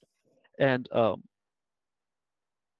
I think Andrea's been on some Legion podcasts and announced that you know who she is and everything. The the Mhm. head of AMGOP is like has a competitive card game history, Mhm. so none of these conversations are like shocking to her because she Mhm. also has this background of I don't like Mhm. again like the assholey part of this is me saying like real competitive things, but that's not when I say real competitive, I don't mean people that are good You're at not things. I mean you're not doing a very good job of like shutting off the the opinions of you. I know, but like it's uh yeah, like it's, it's the funny thing is like, you know, you can read Chris's wall of text that's like, you know, here's this is what people ought to do and why. It's really like a like that stuff is almost like a book report to people that come from those communities. It's like if you go and ask if you go tomorrow, and try a science experiment. If you go and post in the Magic the Gathering subreddit and say, "Hey, I missed cut, but I had better uh, game results than this guy who made cut, who had a higher strength of schedule. That's dumb. I should have made cut. Someone's gonna respond to you and say, "Hey, dumb fuck, like no one cares that you went and beat four toddlers in Swiss. Meanwhile, the guy that had to play against Michael Jordan four times barely squeezed his way in the cut when he won three of those games, right? That's Mhm. that you know that's the level of dismissiveness you're gonna get, and like they're correct, and they're probably also correct in being that level of dismissive, assuming that you came in, you know, with heated things. It wasn't just like a hey, what does strength of schedule mean type question. Uh-huh. Um, but yeah, like basically this stuff is all so far from controversial that it's not like it's not even a discussion point. Like the the uh the 2019 worlds, it was like cut to top I don't even hundred and something. It was like Yeah. you look at that and you go like what is happening? What is this? Yeah, How did yeah, we yeah. get here? And it's like we got there on good intentions, but yeah, like way way off sides. Yeah, yeah. All right. So, the other thing. Th- It is so controversial. I'm not even we're not even going to talk about the other thing. We're going to talk around the other thing. That's how I don't even want to like I don't think that would be a fun conversation. I don't think anyone wants to listen to that that conversation, right? But what I do want to talk about is like why what why did you decide to do that? Cuz that came out of nowhere. Like why Yeah, did you decide to be like why did why did you decide to be you again? Why did you do that? Yeah, so that was a rare return to form. That's true. Uh, but no, so it's been a problem multiple times in at like even just at, like at Atomic Empire, somebody will show up with like some Mhm. 200 point list to play second edition old X-wing because they read some Reddit comment from someone who was going out of their way to misinform them to try to get you know the 11th legacy player or whatever. Um, and you know they're coming, they're wasting their time, and they have no idea what's going on. They've been actively misled, and it's just a headache. So like, so that happened a couple times, and it's so it's stuff like Gen Con and Nova and everything. Um, when you're running events, you get a lot of perspective on people's opinions of X-wing and where they're formed from. Uh, uh, Mhm. Not even X-wing, just like whatever event you're running, right?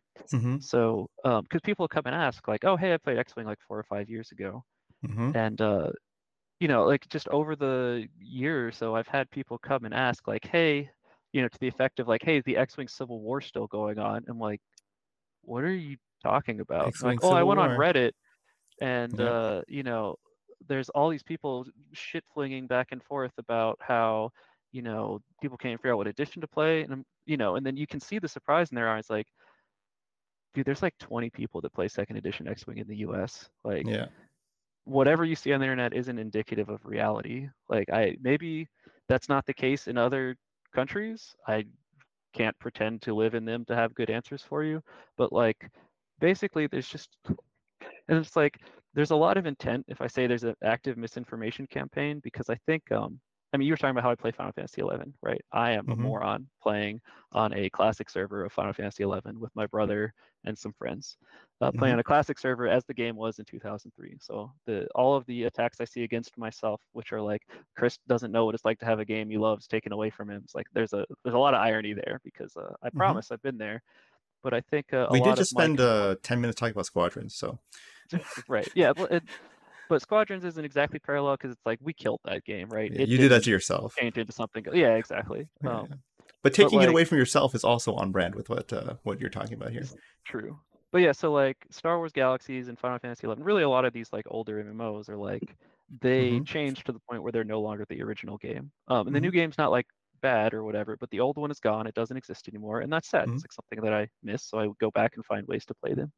Uh, so like you know this private server for Final Fantasy XI has you know a few thousand people that play uh, mm-hmm. like religious zealots, which we are, which is cool. But um, so like maybe it's just exposure to those communities because I know that if I want, if someone comes up to me and says, "Hey, Chris, I want to," I saw um, I saw an ad on YouTube for Final Fantasy XI. Like, how do I play that? My response would never be, "Oh, here's what you should do." You should go download the client through some weird third party site. You should sign up for this private server with no documentation for how to play anything or whatever, and then come play with us, the like people that are pretending it's 2003. It's like, hey, go to Square Enix's website. Here's how you make an account and go have fun, right? like, okay. Mm-hmm. The the person looking for that stuff isn't trying to find some weird people trying to live on their nostalgia. And like live on their nostalgia sounds more dismissive than I even mean, but it's like there is no i know and it's sad but like this server that i'm playing for final fantasy 11 will eventually die. The player count will drop. It's a very group based like heavy you know yeah, if you want to kill a boss you need 40 people or whatever right? Mm-hmm, mm-hmm. we're eventually going to drop under the threshold to do those things and it'll be sad. And that's but there's there's no solution to that problem. I can't go spam Reddit enough, and then people will magically decide they want to come play that because it's not mm-hmm. the supported version of the game anymore. It's of course it's the past, and it's going to slowly die. And I think we're seeing a lot of people. I mean, basically come to terms with that, and it sucks. And I like I have a lot of empathy, but that doesn't mean that you know like large parts of the internet for X-wing should be unusable because yeah people are coming to terms with things. Isn't it weird um, maybe I'm going to catch some scuff for this, but isn't it weird that we already had that happen in 1.0 and like nobody learned their lesson when we switched from 2.0 to 2.5 about that, right? Like, you know, I know that uh, people will make the argument that oh, the game was in a much different, like a worse place in 1.0, whereas in 2.0 was really good place. But that's not right. what it looked like from my perspective, right? Like I yeah. think I think the slow decline of player base in 1.0 was very similar to where we were at the end of 2.0, um, despite the meta being in a really good place. And that that has nothing to do with the state of the game. It has everything to do with the state of Star Wars, right? Um, yeah. Well, it's that, and um, so I saw a really, actually, a really good, insightful post. I think it was um, think it was Stay on the Leader posted it or whatever his user Reddit username is, um, because somebody asked effectively like, hey, why is this uh, mm-hmm. like why is this whole edition thing so crazy? Like, why do people have such strong feelings on it? Mm-hmm. And it seems like um, for people that were exposed, second edition X-wing, I guess uh, for a reality check for people that are listening, second edition X-wing isn't dying; it died, and it died during COVID um, if you know any store owner or you know any mm-hmm. you know anyone who manages inventory at your lgs or whatever mm-hmm. you can ask them like hey how much money did you lose on second edition x-wing just like as a whole and the number you get back from them if they're willing to share it with you you might just see them grimace is mm-hmm. shocking there's a just an unbelievable amount of second edition x-wing reprints conversion kits and blah blah blah stuff that just didn't sell uh, mm-hmm. And why it didn't sell is maybe a different question or story. But like as the stuff doesn't sell, it stops being put in prominent places in stores. And then mm-hmm. as it stops being in prominent places in stores, you get less new players. As you get less new players, well, your veteran players don't like multiply by osmosis or whatever, mm-hmm. right? Mitosis, mm-hmm. whatever the word is. They slowly drift off. And by the mm-hmm. time the AMG, like AMG didn't get handed X-wing because X-wing was selling doorbusters, going crazy. They got handed X-wing because, I mean, this and this is my assumption. So I want to preface this with like I don't have internal sales numbers from FFG Yeah, or yeah, whatever. Uh, but my understanding is X-wing just wasn't selling. Um, and I, I, we can make assumptions for why that was. I mean, you don't ever have to buy product again was probably not the greatest business strategy. Uh, Sure. but you know, like you said, Star Wars getting a lot less popular, blah blah blah. But like when AMG was handed Star Wars, like it wasn't on life support; it was dead basically. So I'm I'm honestly more surprised that AMG took the time to like put their spin on it and try to make it into something they could sell hmm versus like just putting it down and saying, you know what, in five years we're just going to make a third edition and uh, we'll we'll try this again. Because yeah, like um, and the to loop this back around to what Stay on the Leader said was like, you're going to get there are two opinions on X-wing 2.5, and it's based solely on like what communities that person's in. If you are talking to somebody who played a bunch of online X-wing, played a bunch of tabletop simulator tournaments, and is in the super hyper competitive crowd, they love second edition and it was doing great because it looked like it was doing great in their communities. They don't care about game stores, right? That doesn't matter to them. And it shouldn't. Mhm. Like it's not their responsibility or their job. You know, it's Mhm. doing great. The competitive scene is big and growing. Like turnout was going up slowly despite the Mhm. losing money on product. Uh, or the other group of people were, you know, store owners, people uh, I don't want to say playing in person because that's not really true, but people with connections to how the product was physically doing who were like, oh my God, second edition is dying slash dead, depending on, you know, when exactly you're asking. Yeah. And, uh, you know, those people are like, oh, thank God AMG is coming in and trying to do something to keep this from just being dead. Mhm. Uh, but, you know, much like the tribalism earlier, it's really hard for those two groups to communicate because, like, the basic facts of reality are different. Yeah. Uh, the so, like, to perspectives are too too far too far removed from each other. Yeah, exactly. And it's like the basic set of like facts slash premises are, are different. And you know, like it could, I mean, I it's obvious which of those camps I'm in by the way that I phrased and laid out all that information, because it could be the case. And again, I have no way of knowing FFG sales on like a broad global scale that actually it was selling like crazy and blah blah blah. But Sure. my understanding is that's not the case. Sure. I look like so I don't have any I can only speculate as well and I probably have even less insight from you because like yeah, we just chilling up here in Canada, man. We don't know what any what any, anything's going on. But my perspective is that I th- I assume that as this was a larger Asmodee restructuring program to just basically make the business look better on paper because I always felt like Asmodee's main purpose is to get bought out.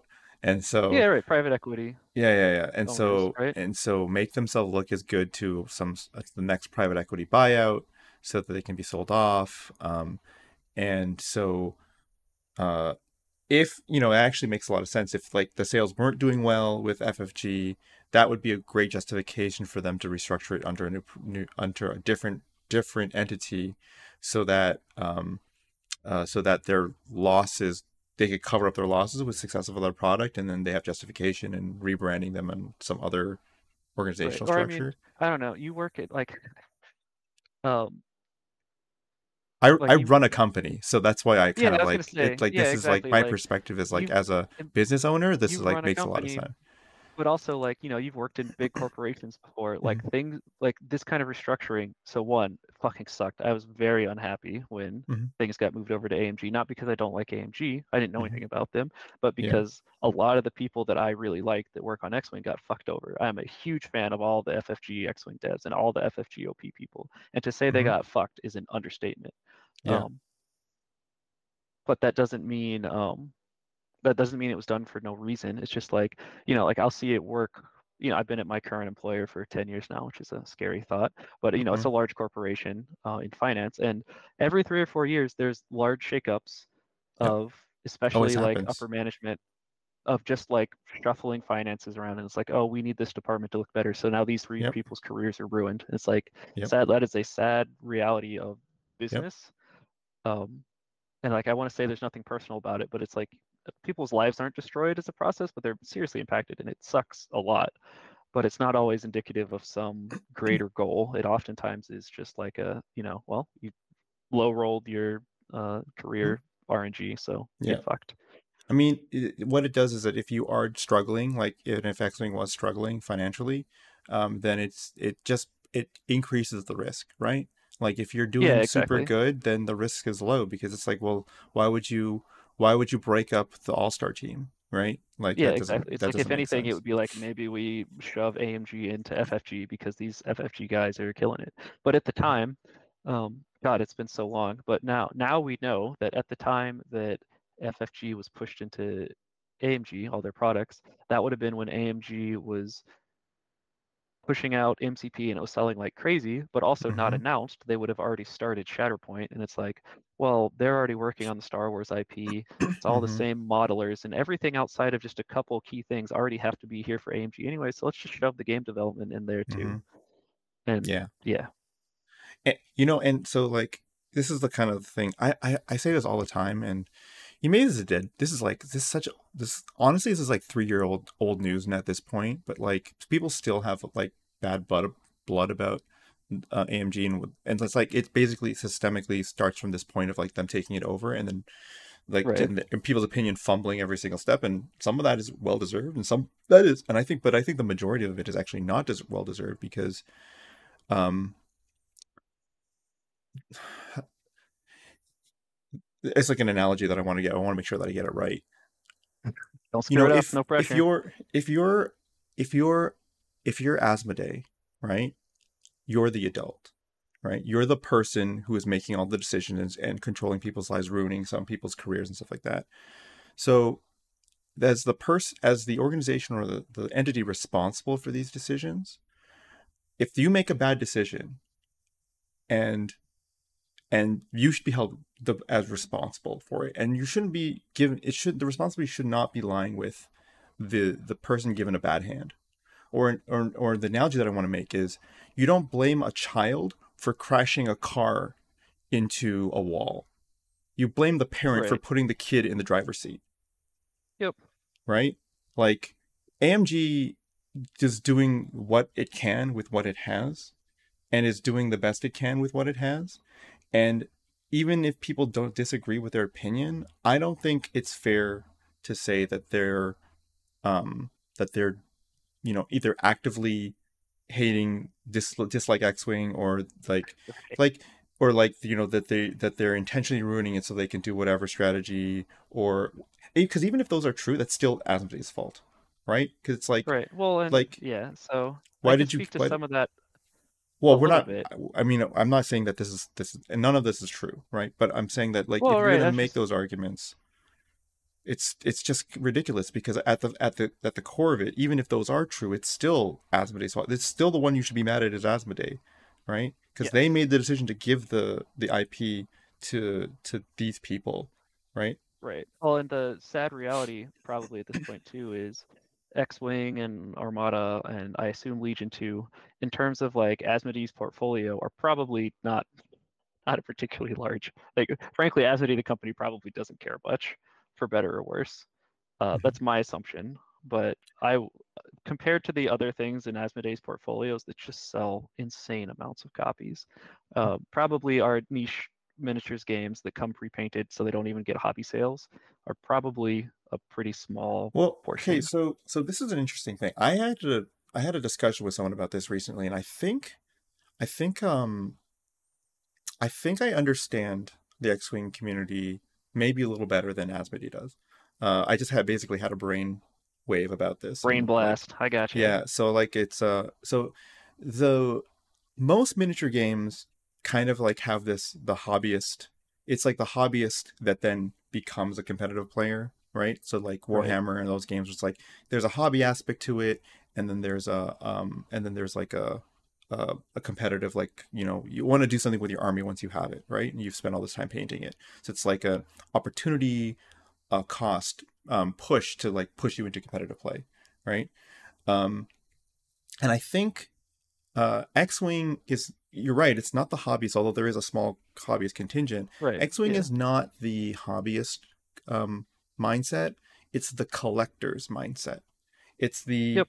it's the i like this cool thing so i want to get the full set right Um, which worked really well with FFG's kind of probably accidental in hindsight sales model of like, oh, you want to play TIE Interceptors? Time to go buy four Star Vipers. Where it's like, I never right. minded that because it was like, I have cool, four cool Star Viper models now. That's whatever, no right. And so so I think that and maybe this was the problem with 2.0 is that um the the the true the the actual core audience of the game is collectors who then get pushed into um competitive same reason is uh like opportunity cost. I have this huge collection of ships. I'd really like to use it for something, right? And let me put it on the board and, and play, right? Um, and I think that that actually is like if you think about the mindset of the player, um, that informs a lot of our buying habits. Of like you know, you know, people will buy the new set whenever it comes out. Why? You're never going to play the ship. I don't care. Like they say, Yeah, I want the upgrade cards, but that's still a collector's mentality right? Yeah. right? So Yep. it's like you know I want to have all the things so I can play it if I want it. But it's like yeah, if, really, if you were just being purely competitive, you would buy only the ships you need and then borrow and buy and sell the upgrade cards. You do what they do in Magic the Gathering, which is literally get the things you need to, to build your deck, right? Yep, and it's funny because like we say that like there aren't a billion Magic people that are like, yeah, I'm a competitive Magic player, I play on the Pro Tour, but also here's my closet full of my collection of cards. Yeah, yeah, right? Like, exactly, right? um, And so- it's funny because Yeah, kind go, of directly to support that, when I started playing X-wing, um, before I learned that Epic wasn't a real format that everyone hated, Mhm. uh, I was like, oh, I really like TIE Advance. I think they're cool. Um, this is a so custom colored was- one, specially colored one, right? No, well, in the Raider, but no, it's worse than Yeah. that, right? I was like, well, I want to play Epic. I want to play this game of Epic, and I really like TIE Advance anyway, so I don't mind owning a bunch of them. So I bought, you know, like nine or ten TIE Advance and three Raiders, so that there must have been six TIE Advance and three Raiders, right? Because I had nine of them, wow. so that I could run that many copies of Accuracy Corrector. And then whatever Accuracy Corrector came in, I had like seven or eight of, because it was like, you know, like you said, I don't mind having these models because they're nice little display pieces, whatever. And you know, naturally they've been in a shoebox ever since, never touched. But uh, yeah. Yeah, it's like that sales model worked pretty well. Um, Yeah. I don't know how much of it was on purpose. First, I don't mean to take Yeah, yeah. credit away from them if they earned it. It's just I genuinely have no idea how much of the Right. like sales model for 2.0 first edition was planned versus just Yeah. accidentally felt. I think it. I mean, I I would argue. I would argue it's probably accidental because I think. Well, I mean, the, the basic uh, argument is nobody knows what they're doing anyways. So like, they may have figured it out in post, but the initial start Yeah. was probably some sort of accident. Like, oh, this is really working. Oh, why is it working? Then maybe they figured it out, right? But right. the all signs point to they just accidentally did it because if they knew that was the mentality, 2.0 would have been handled very differently, right? Right. because they know that the mentality is collector's edition and stuff like that. So what they would, what they should have done was make a whole bunch of ships, make them, make them 2.0 thing, but like basically have a bunch of new releases and then just focus on re-releases as like, oh, you know, here's a base, like here's like three base templates, like or one for each initiative that you can put on any ship that you want, and then and then pilot pack cards, right? As opposed to like con- true conversion kits, right? because Right. it's like Yeah. because what you do is like what you want to do is like we're not going to reprint anything so or we'll we'll have the reprint cycle but it'll just be like to is that like gradually replace 1.0 stock with 2.0 versions of the same stock right? So it's the same Mhm. business model right? And then just focus on new ships. Don't even bother right? Yeah, I curious to see in like 10 or 15 years i think the second edition because it's it's funny a lot of the drama and conflict and everything we see now is really caused by how poorly the second edition handover not handover is not accurate uh transition went. Yeah. I'm really curious to read the like textbook case of like what the takeaways are in the business Mhm. world for something like X-wing. And Mhm. sadly, I don't think X-wing's big enough that it'll make it into you know literal textbooks. But I'm I'm willing to bet Games Workshop has a couple slides about you know how to you know what they learned from X-wing's sure sure. release with a lot of insider Yeah. info that we don't. I'd be really curious to know what that is, and you know it won't be public Well, for a long so time look, if ever. i'm now that i've said this piece i'm really Mm-hmm. hoping that as asmo asmo that amg someone from amg like actually listen to this podcast oh and we're like maybe like somehow gets to an hour and 20 minutes in and like gets to this conversation because True, DJin.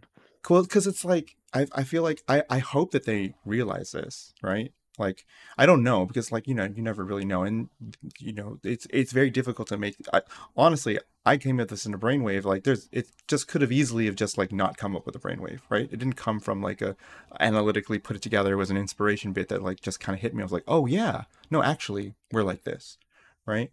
Yep. Um, and so I hope that they uh, they they realize that, and they probably like I'm going to give them the benefit of the doubt and say they actually do understand the buying habits of the consumer for this product. Yeah, that's right? what I was gonna say earlier. Is like it's really funny seeing all the like AMG wants to actively kill the game conspiracy stuff because it's like, well, I mean, you own a business. It's if you wanted to kill one of your products, you would just not support it anymore, right? It's Yeah, very why waste money? to kill a product. But shut it down. Yeah, it's a waste of time and effort. Um, Yeah. But the the interesting thing and cool thing is, so over the course of you know working with AMG for like Worlds and Gen Con and blah blah blah, is um, just part of that involves exposure to and working with you know OP staff and media people and blah blah blah, all of which who I won't name because it's a waste of everyone's time. But every single AMG employee I've talked to, be they a game developer, work in OP, work in media, whatever, has really been on their shit. And I was not the one that was teaching things in that conversation. Like Yeah, I yeah. might have, like, you know, for example, I might be able to explain some like very specific X-Wing culture stuff around things like prizes and everything Yeah, but it's yeah. never like let here's chris's lecture on how op works right it's very much Yeah, the opposite and it's not Yeah. because they you know want to tell me how it really is blah blah blah it's because they're professionals they're hyper competent and very motivated which is really nice to see it's one of the things that like i wish these big events uh I mean, I I guess we weren't limited by the like physical realities of Earth because it's like I think um I think if people saw AMG employees out and about on the floor at Gen Con talking to people, answering questions, blah, blah, blah, and Yeah. just generally being very good at the things that they do, which they are, Mhm. um, I think opinions and discourse and everything would be a lot better in general because unfortunately, and I mean, I will fully admit to being guilty of this, especially around Star Wars Galaxies. But uh, as personal things we're personally involved in change in ways that some people don't like, it gets very personal and very ugly fast, and it's Mm-hmm. Yeah, of course. unfortunate. I don't, I don't have a solution for it. but you know, I used to joke that my gravestone will say "fuck John Smedley," which is it still might, but you know, it's not particularly fair because his options were Star Wars Galaxies goes under, or they rebuild the game from the ground up, and it's something that it's not. But uh, that doesn't mean I'm happy about it. It just Mhm. means that I don't actually hate him. Yeah. you just hate the situation. And I think Right. Yeah. and I think that's the other thing is that like ultimately the people who are upset, like their emotions are real and they're valid and we shouldn't discount them. But also to those people who are upset, like you have to realize what you're really upset at and like because then you Which is because it's shockingly difficult. very difficult and also like the thing is it too is like because if you actually want to enact change to to to fix the things that are bothering you you need to properly identify the problem and just going on raw emotion won't let you do that right? You have to step back and analytically look at what's actually causing the the issues right? Um i will say that that- oh, i no sorry. I, I will say that the thing my brief interactions with amg that i had like i met um the op person at worlds like very very briefly. Um but the, all of my interactions with with who with the very few that i have had with amg have all been very very good. So like i don't feel that um like and, and i've never felt this. I never felt that they were like in, inherently like screwing up the job or like incompetent. I've always felt that they were like resource lacking right? Like just Yes. they just don't have enough to do what they need to do and because when you're own a great great analogy is hey like you know uh it's great to talk about um uh, there's like my house my house is on fire so it would be great if i could build a fireproof house and i'll do that just as soon as i put all these fires Right? right. Yes. and that's like kind of how AMG is right now. It's just like I think they have like really ambitious plans, and I think what they want to do is really good. And I think they're just heavily under under underutilized, well not underutilized, uh, under under um, resourced. resourced in order to make those things reality and they're doing their best and um, the the thing that i think is the most obvious for why that for those things is a how they handle their announcements in pr um, and then b uh, the typos that you see on the products when they come out right? Because they're like Right. because they're clearly like there's like a huge logistical stuff there's like all the printing there's all the things and you can see that like things are slipping through the cracks. Like the major stuff is getting taken care of but there's little things that are popping up here and there that are that are problematic right Yeah. and and, And it on it- that note, Mhm. go ahead oh, I was, sorry, I, I thought you were No, Um, no, yeah, no. the uh, You, you. the thing is, um, I think part of that is they have two or three people trying to fill the shoes of like 11 or 12, and that's it's just going. Yeah. You know, they just they do Yeah. not have the level of staff to put out 12 ships a Yeah. year with five or six or actually it's more like eight or nine OP kits a year, right? That's Yeah, that's impossible with the staff Yeah. that they have. I Uh, think. but also I think it takes too- a long yeah, time go to get rolling. Um, Yes. like so let's say let's say everyone at AMG were fired and you had to hire someone tomorrow. Let's say it's even a team of people, right? And say, Mhm. okay, uh, go into the warehouse, pick up all their stuff, and you know get OP going back again. Like the amount of time that it would take to have that actually start is very long. Oh yeah, it's a, that's a six month delay minimum. Minimum. Right. Right. And before before you can even really start making stuff to start shipping to people because it's Yeah, like, okay, yeah. you've got to figure out all your contacts, you've got to figure out what people even want you to make. You've got to figure out what you've got to start giving out. Like we still have, I mean, this box is full of stuff that people have given me for other countries for OP stuff that I need to ship out. Yes. And if you're just listening in audio, that's like a 25 pound box of just cards. And a lot of that stuff is the foreign language cards people send me. But a lot of it's stuff that AMG had at Gen Con, that AMG had at Worlds. They're like, hey, can you just get this out to people? So I'm sending those out with it. But like, Yeah.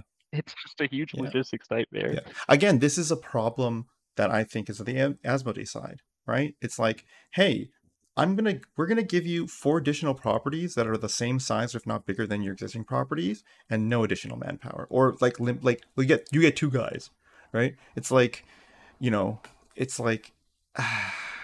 I mean, set up to fail is like the classic line, but I don't even think that that sufficiently Yeah. like explains how much of a like a raw deal that they're that they're handing together and also to your point before like they're highly competent people that's why they're being able to hold it together even right. right like it's like they're operating 150% at my opinion they're operating 150% but unfortunately it's a 400% output requirement right it's like Yep. yeah And it you're kind of sucks You're in uh, like you're in the video game dev industry, right? You know how people that work on things that they love are treated as a general rule, and Well- not like AMG employees are treated poorly, but I- like I uh, I was about to say that this is like not the same, but actually it is the same because uh, the reason why people don't understand or have a miscommunication or misunderstanding of like the video game industry is because they don't understand how video games are made, right? They don't understand the the processes and they don't understand how different it is from traditional uh, traditional um, production, right?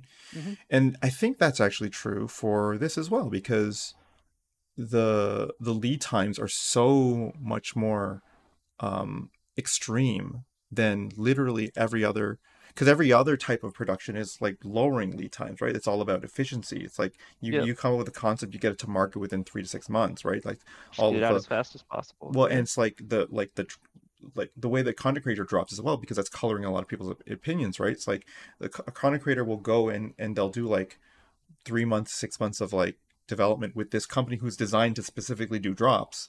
And then they'll come up with a with a fashion package and the production happens in china or wherever um in like a month to like create the drop product and then they do the drop and the thing ships are ready to ship out like almost immediately and you're thinking like well why can't x-wing do that and it's like but x-wing has a two year lead time on liter- literally any design product and that doesn't include the design of the product right right. so it's like- yeah, like the design, the gameplay design of the product is all it's like a rounding error in the creation of the product time.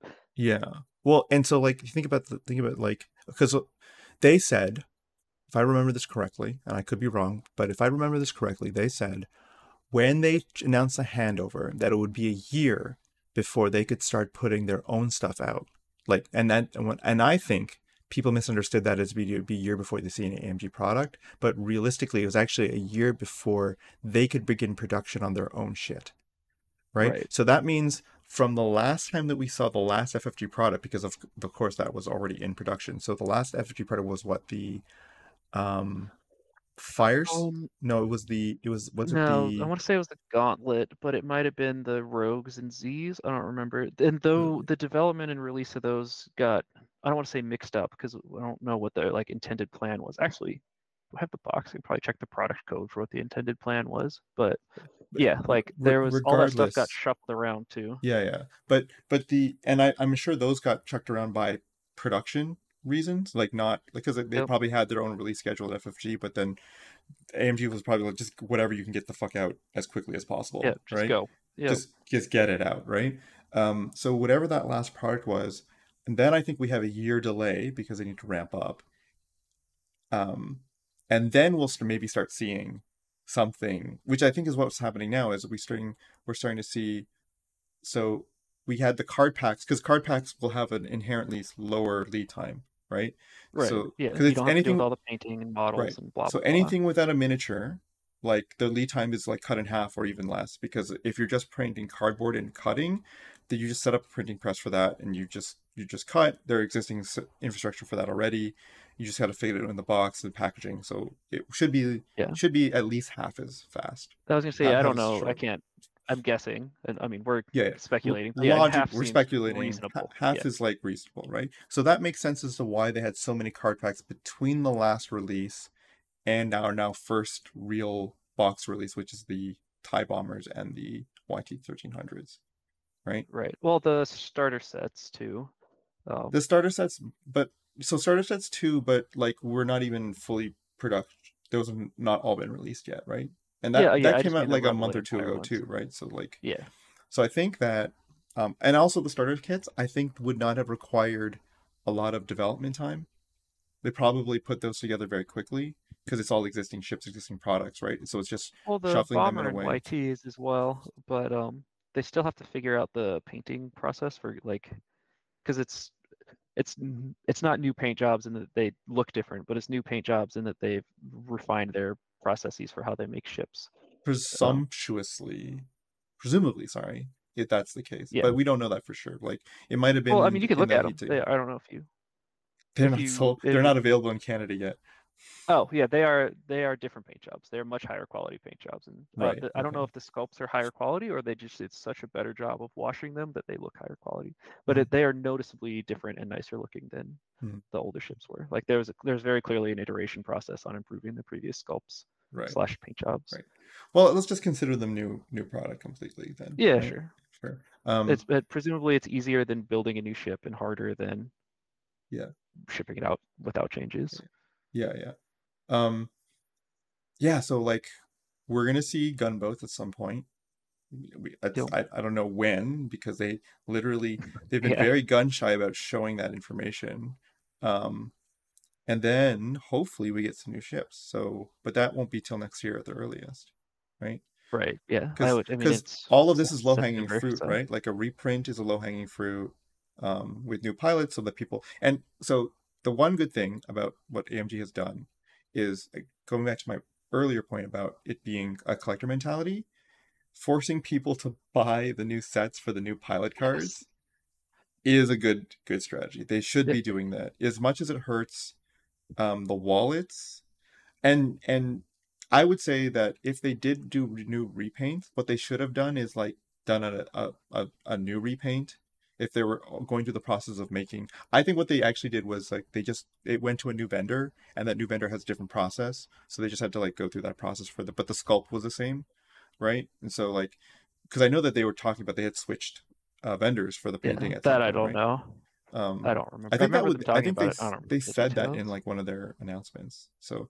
gotcha. anyways, I th- I'm I'm running off of the assumption that's true, and so mm-hmm. Uh, if they did that, then they should. You have... really want to loop it around? So, um, yeah. My understanding is uh, the models in squadrons are the highest resolution models of Star Wars ships, like owned by LFL or whatever. Yeah uh and you know they if you go listen to the developer interviews they'll talk a lot about how like they played lfl really cared about getting them right because yeah. they were going to be the reference thing so if like if you saw the mandalorian the cockpit interior sure looked a lot like the squadron's, squadron's x-wing one, yeah yeah because the squadron's x-wing is now like the reference model x-wing or at least was at the yeah. time yeah. so i'm curious if um, they use the squadron's models as part of the refreshing the ships would be very cool. I don't know. So, this is my speculation. So there's so there's two interesting, not not probably like relevant, but two interesting things that are related to that. We know that the squadrons team played X-wing. Yep. Um, and we also know that they're based in Montreal, which has an X-wing community. hmm So, so. I mean, we uh, also know a couple of Squadrons developers, and they can in, in fact play X-wing. So Oh, do we actually? I didn't actually know Yeah. that. Oh, yeah, okay. uh, I'll just you know we'll just throw people out there. Uh, you know Andrew Lauritzen, right? I think so. Probably. Yeah. Well, I, mean, he's not in Montreal, but uh, he's Canadian, and at the time was at EA, and he did a lot of the shadows and everything. Okay. So he's the guy that runs the X-wing Gate of Storms dice calculator. Oh, okay, cool, cool, cool, cool. Yeah, so he did a bunch of the graphics and visual, not not like art assets, but like shadows and rendering stuff for squadrons. mhm. And that fu- like two weeks before it was announced, I was lamenting to him that it's sad that it would uh that it would make no financial sense to release a Star Wars space sim ever again because it's way mm. too much work for way too small of a target audience. Yeah. And you know he's under 10 trillion NDAs and can't say yeah, anything. yeah, yeah, But yeah. He's straight. He's straight faced me. He's like, "Yeah, it's really a bummer. You know, like it is What a shame! What a shame! Teehee. Yeah, exactly. And this was, you know, like weeks before it was announced. Yeah, yeah. I gave him a very angry phone call after that. Just like, I am very upset with you, but also this is good news. You're not really upset at him. Yeah, You're I mean, you know, right. Speaking of identifying the thing you're mad at, I was in fact not upset at him. yeah, yeah. Um, But yeah, Yeah. actually, there's something I meant to say earlier. Speaking of, you're like, it's, you know, you got to identify the thing you're mad at. It's Yeah. really interesting watching people not know what they're mad at. Like a, a Mhm. lot of feedback for, again, it's not an X Wing problem. It's just like a problem Mm-hmm. in general. It's like people don't really know why they're unhappy. So, like, if you remember before the most recent points update, one of the common complaints you'd hear is like, yeah, a 20 point scale isn't big enough, blah, blah, blah, blah, blah. Um, yes. and you know people would give you their dissertations on how many points is the correct amount but really all they were actually complaining about is like hey there's a bunch of ships that like suck and i want to play them and i can't yeah. so when amg went through and rebalanced a bunch of stuff and it's not Yeah. like everything is perfect now and Yeah. every ship is playable and blah blah blah but like broadly the level of reasonableness that the points are now versus what they were i Yeah. don't was that may or june or whatever before that is like it's a whole different universe of polish they're in and i haven't seen i don't think i've seen anyone say the word granularity since the points update because like broadly people can play the stuff they want and not feel stupid which is what they wanted I which you know cool. you know what's what's really funny about that is um I was I I have this argument like many many times like how people would say like oh the the there's like bunch of ships at the same cost and they're like they're wildly different power levels. I'm like yeah that was how it was in 2.0 too. I don't know if you remember Yeah. but like there would be a bunch of ships that would be the same cost and they're very different power scaling Yep. Right? It's like But this yeah, is not a new like- problem. This is the problem that we've always it's had. not And but it's Yeah. a new problem in that for them they're not actually mad that stuff some stuff is better it's than their stuff's stuff. not good. it's yeah. the stuff that they want to play is Yeah, the stuff that's not as good so it's like yeah I, I get it but like you got to be like Yeah. you know if you're trying to give feedback to a game developer bad feedback is your point scale sucks it's like yeah, none of us you and i and everyone on reddit are not frankly we're not really qualified to have opinions like that you know we can kind of speculate but whatever right the, the feedback that's useful to a game developer is uh, hey Mhm. i really like ahsoka tano aether sprite Mhm. and uh she sucks like she's not very good and that sucks and that's that's like that's that's the end of the feedback that's it it's Yeah. like it's it's on them it's their it's literally their Yeah. job to figure The- out how to make it so you can play Ahsoka Tano the the stupid. the the the feedback if you're a player you should give to AMG. Uh, and I'll tell this for anyone who's listening who who wants to give like constructive feedback to like help them to help your agenda. Um, is to, which is the ship that you want to fly to be good is to tell AMG, hey, this ship that I fly is really fun, and it would make the game better for people if this ship was good because flying it is fun, and when you fly things that are fun, and those things are competitive, that makes for a good play experience. Yep, right? it's quite literally the, the point of the game. As much as it pains me to say deep inside, is to have Mhm. fun. Mhm. So Yeah. yeah, like that's That- the, that that must really hurt you. Of, it does. The ulti- it, it, I need you to know that deep inside, it physically pains me to say the purpose of points in the game is to facilitate fun, not for the game to be like whatever definition of balance well, you want to use. Well, th- so so the thing is too. Well, I mean, I'm gonna actually push back on you on this because. Um, well, it's going to be really boring though, because you're going to say some stuff that's true, and I'm going to say that stuff gets lumped under fun. But I we should do it anyways. So I, I would say that like it is not mutually exclusive for something to be fun and balanced. And, oh yeah, absolutely. And in, but also, me- games that have good metas are not inherently balanced. They're in Right. equilibrium, right?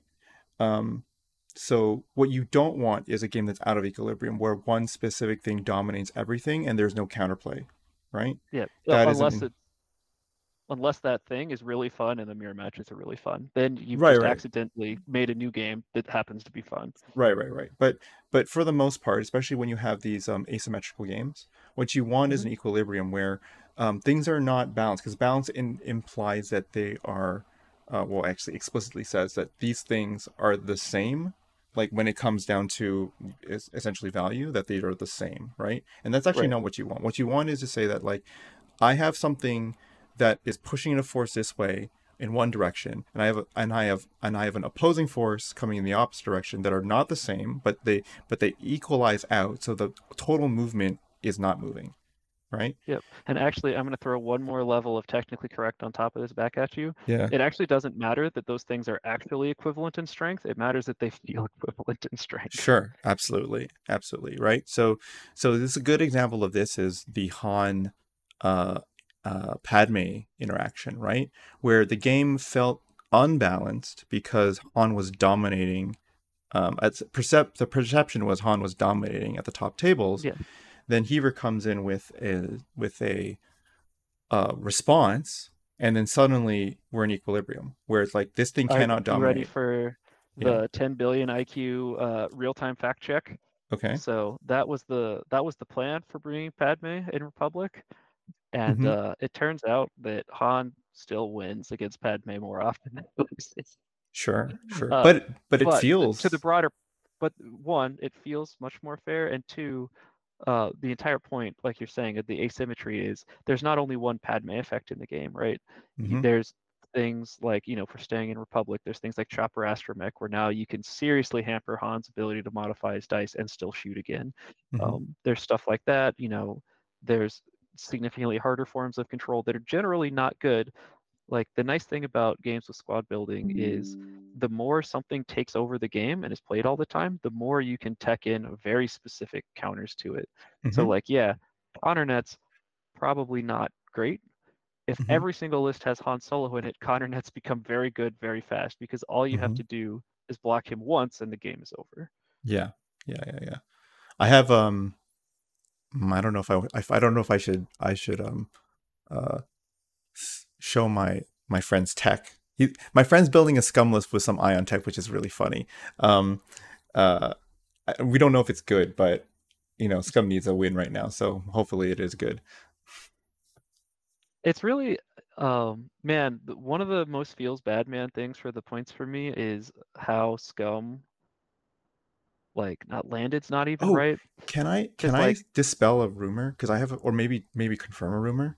Um, what do we got? So, um, one of the rumors is that the reason why AMG hates Scum is because the crates think Scum is grossly overpowered. So, and the influence you guys have, Yes, um, correct. Uh, yeah, no, I I can. So clearly, as my head of, um, you know, I run AMG or whatever. I I think Scum is a stupid faction and, and shouldn't exist. But that's not a. The stuff is overpowered. That's a like. X-wing itself would be better off without a faction that is so, uh, that like lacks a cohesive identity, which is like a very abstract thought that. Okay, so so your well your thought out as problem is not your so your problem with Scum is not the actual ships, but more that the sh- that within the structure because you're talking about big structures that within the Yeah. structure of X-wing, Scum really serves no purpose. Right. I think X-Wing would be much better off if, like, let's say they were reprinting the Houndstooth or whatever, the YV666, Yeah. and you bought it and you opened it, and there's a Rebel Bossk, there's an Empire Bossk, and there's a whatever other faction. I don't. What I don't what if what if is um what if it was that Scum could be in every faction? It was just a mercenary. I think that things like that are generally boring because But they were all but they were all like just a little bit more expensive because they could be used in every faction. yeah, but like so the I think the problem with things like that is if you're gonna do stuff like that, like why have factions? It's fine. Like I don't think X-wing. It's like if you were gonna start building the game up from scratch now, and like if I were gonna do it, I would not have factions the way X-wing does. But what Um, if you could think but what if you could what if you could sell points to buy their ship? okay, I'm just getting crazy now. I'm I'm I'm going into the Oh, design space now. I'm just trying to suggest audio cut out stuff. for like five seconds because I opened my Oh. headphone case. So sorry, I missed what you said. Oh, I so I was gonna say, but what if you could then like spend points to purchase them, Oh, yeah, like your like opponent's ships so and stuff like that, like that yeah, what I was stuff. trying to get at is like I don't think um most of the scum stuff. Like I think people deep in their heart want to play their Boba Fett and Darth Vader in the same list. I think they want to play. I think like one of the reasons Rebel Fenn Rau was so popular is because Fangs are super cool, and there's Rebels fans that want to play Fenn Rau next to their Ezra Bridgers and their Heras and blah blah blah. And you know when I when I'm talking about this, I'm not talking about the people that are showing up to you know these big roll open qualifiers and playing. I'm talking about the people that are playing at home doing whatever stuff. And uh, it's really shocking to me how many people follow the rules of the game even when there's no one there to tell them that they can't. Like people won't play Boba Fett and Empire at home on their kitchen table, even though there's no police that tell them that like they can't, right? Um, Well, that's so yeah, that's that is well, okay. It's like golf, right? Where it's like you you can put whatever score you want in, but you'll know. You'll know you did it yeah, wrong, sure, right, right? yeah. It's like I think I don't think it's you doing it wrong. I think the game is wrong. Uh, but no, like in all seriousness, it's a bummer to me that Scum is so like lacking so badly right now. One, I don't think they're so maybe the maybe the crazy conspiracy is true because I don't think Scum is as bad as its current reputation. Um, it just tends to be the case that when a faction starts doing poorly, everyone who wants results pulls out of it. So there's kind of like a death spiral that happens. Wow. So I don't think if it's uh, well, so that's true in terms of like getting variety, but I also think that like I think there are people well, I guess there's at least one because I'm that's this person who sees Huh? uh who sees everyone pulling out of a faction and, and goes like, I can fix it. I I can Yeah, well, I find mean, the I can find the broken so the broken stuff in there. Yeah, so I have two things on that. So one, it's a bummer to me because the current state of scum points or whatever is the first time that that faction has been even the slightest bit appealing for me to play ever. Um, and it's because they cut down. It's because what people are complaining about that traditionally play scum. They cut down the loadouts, so you're not playing ships with like 18 upgrade cards and whatever. It's Mhm. the ships are more. I don't want to say in line power level with other factions because that seems to not be the case.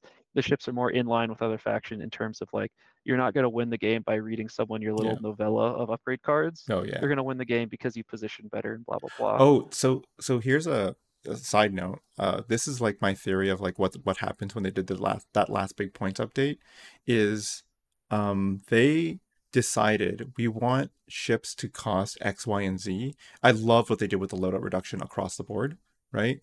Because it's like, hey, like we want ships to cost X, Y, and Z, and we're going to then tweak the loadout value to justify that cost. But we think it should be around this cost, right? And Yeah, Scum.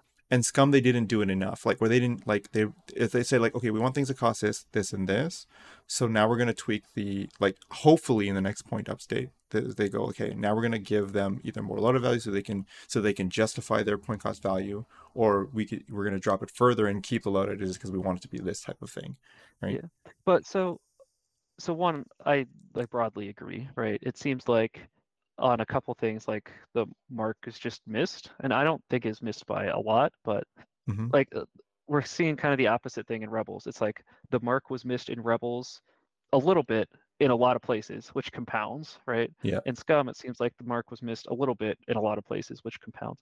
But also, um, I think Scum as a faction appeals to people that want to like like traditionally Scum has been the faction that if you want to play some weird shit and like find some crazy upgrade combo that might not even be good, but like it's yours and you own it or whatever. Like Scum was the Mhm. faction to do that in because there's so many weird effects that like, you know, if it's a Thursday and it's after 9 p.m. but it's raining, then Well, win the game I'm shit. going to I'm going to give you I'm going to give you Scum identity so you can so Mhm. you can um kind of have it. So Scum identity is ships that are allied together temporarily So they have some synergy, but not enough synergy that you would like consider it like um, like a military faction, right? So they have stuff that interact interesting with each other, but it's not always like a true synergy. Like it's always some sort of like um some sort of like yeah, I, gotcha. uh, I think someone suffers so I can succeed kind of thing, right? Um, like that's kind of like what like you look at their their their faction upgrades and it's all kind of like within that thing like something bad happens to someone Yeah. else in my list and i get some cool yeah, benefit well, it's there's two right. faction identities. There's that, which is very clearly what FFG was trying to push with the faction, especially in Yeah. first edition. But then also now there's all the Mandalorian stuff that's just kind of like stapled to the side of it, sure which I don't have a better solution for. It's not like I can't believe they did this. It's just like a, you know, like is Fearless really a scum talent? Like, no, Fearless is a Mandalorian talent, but Yeah. the Mandalorian tag didn't really exist when. well that came so out. i mean i mean but that could be fixed right they could just make it a mandalorian they could just write on the sure, card like and say like this like is they did mandalorian now. dedicated, and it's like Yeah. actually this is a clone thing, not a generic Yeah. thing. But like, So- all right, the the ultimate Yeah. end goal of this point is to Yeah. say shame on scum players. All right, the problem it's your fault though. Um, like it's uh, it seems like uh there is a lot of stuff in scum that is obviously good that no one is playing because it's obviously good, and that's going to sound a little insane. But so my personal well give me an example test I'm uh, we're getting there. Don't worry. My personal litmus test for how much people are actually trying to win in Scum is it looking at the Mandalorian pilot, um, like the the TST, the the Razor Crest, whatever the fuck that ship's actual name is. All right. So since Mhm. the points update, at least since I last updated this, which was after Nova, so it's very recent. Um, there have been 14 copies of the Mandalorian played. Period, which is insanity. Uh, the Mandalorian is very like obviously a good ship. Um, oh unpack that for me sure, the Mandalorian is, I believe, the hardest ship to kill in the game, and one of the highest damage output ships in the game. The problem with the Mandalorian is building them isn't very fun because you have 10 loadout and seven of them come stapled with the child. And then you get three points for something, and then you get your free illicit, but that also doesn't feel very fun because it comes with, you know, conditions. Like, yeah, I get a free illicit at the start of the game, but like all the illicits you can have kind of all do the same thing. It's like the turn that you have to figure out how to K turn and take an action, take an action. And then that's about it. Um, so like the Mandalorian's pilot ability is basically always on in the current game with how much stu like lists are four and five ships, four, four, five, and six ships even. Um, you are always in the front arc of one or two ships. You are always changing a blank result or a focus result to whatever. Mhm. Um, which means that you're every time you're attacked, you have like super mega reinforce in addition to sometimes actual reinforce. Basically, Mhm. every time you're shot, if you're paying attention, you're going to take one damage. Uh, you know, Mhm. there are cases where like, yeah, some crazy crit chain happens, or you know, there's things on each sides of you and you can't reinforce front back, whatever, right? Mhm. But like broadly speaking, your nine health Mandalorian is going to take nine shots to kill, which okay is a lot. That's a that's at least two full turns, okay if not more okay and every time he attacks, he's always going to get max hits outside of he- he's I rather than give a math answer, when he's attacking, he's Battle of Yavin Invader. You're changing a blank to a hit, and you Mhm. have force to modify everything, so it's fine. And then you know the the natural like, well, that's not true. Is well, what if uh, you know, what if I don't have force because no one's shooting me? I spend all my force on offense. Well, you might notice the Mandalorian has no useful actions to take other than focus and reinforce. So if you're not being shot, you have a focus for offense. So you're always getting max hits. Mhm. But it's really boring. It's not interesting. It's not fun or cool in the slightest. And stuff like the Mandalorian isn't why people play Scum, I don't think. Well, like, if you okay, would I'm, let I'm gonna push. I'm gonna push back on that because I do actually. So this is interesting because when you said that, I didn't think about it. You're there's a lot that you're saying that's correct, but I wasn't thinking about it. Um, I know a lot of people who complain that the Razor Crest is not on the board more. So, Mhm. but maybe it's just the fact that no one's thinking about it, right? Because Well, yeah, because uh, if if you could play the Mandalorian in uh, Empire or Republic or Rebels, he would be in all of those lists. I don't like the know that. I'm not sure about that, but The because so here's the thing, right? In when the Razor Crest came out, I think I think this is what happened. Uh, Razor Crest came out, people tried it, thought the Q9 was like dramatically better, forgot about the Mandalorian, right? yes, And then no one ever came back to it when like Right. when, When, he like- got cheaper. when he got cheaper, right? Um, because he wasn't good at his previous point. Yes, he was cost, very right? much not good at the Right. seven points. He went down, and then no one went to look because Scum as a faction maybe got worse, and people were like, "I don't even know what to do Well, anymore." I have a proof by counterexample for you. Yeah. So, you know, we track things like percentiles and stuff on Advanced Targeting Computer. So, of the 14 Mandalorians that have been played, how many do you think brought the child? Oh, I I know that there's one Mandalorian list that brought the child that did really well. Okay, Yeah. but no, just give me give me Yeah. a guess. One to four. Oh, I have it's no- not on the no final idea. exam. I don't the know. answer's four. There are t- less than a third of people playing the Mandalorian brought the upgrade that literally says, "Put me on the Mandalorian. This is the best upgrade card in the game for the Mandalorian." Right? And it's like, this will not shock you. The people that put the child on Mandalorian do very well. The people that didn't did very poorly.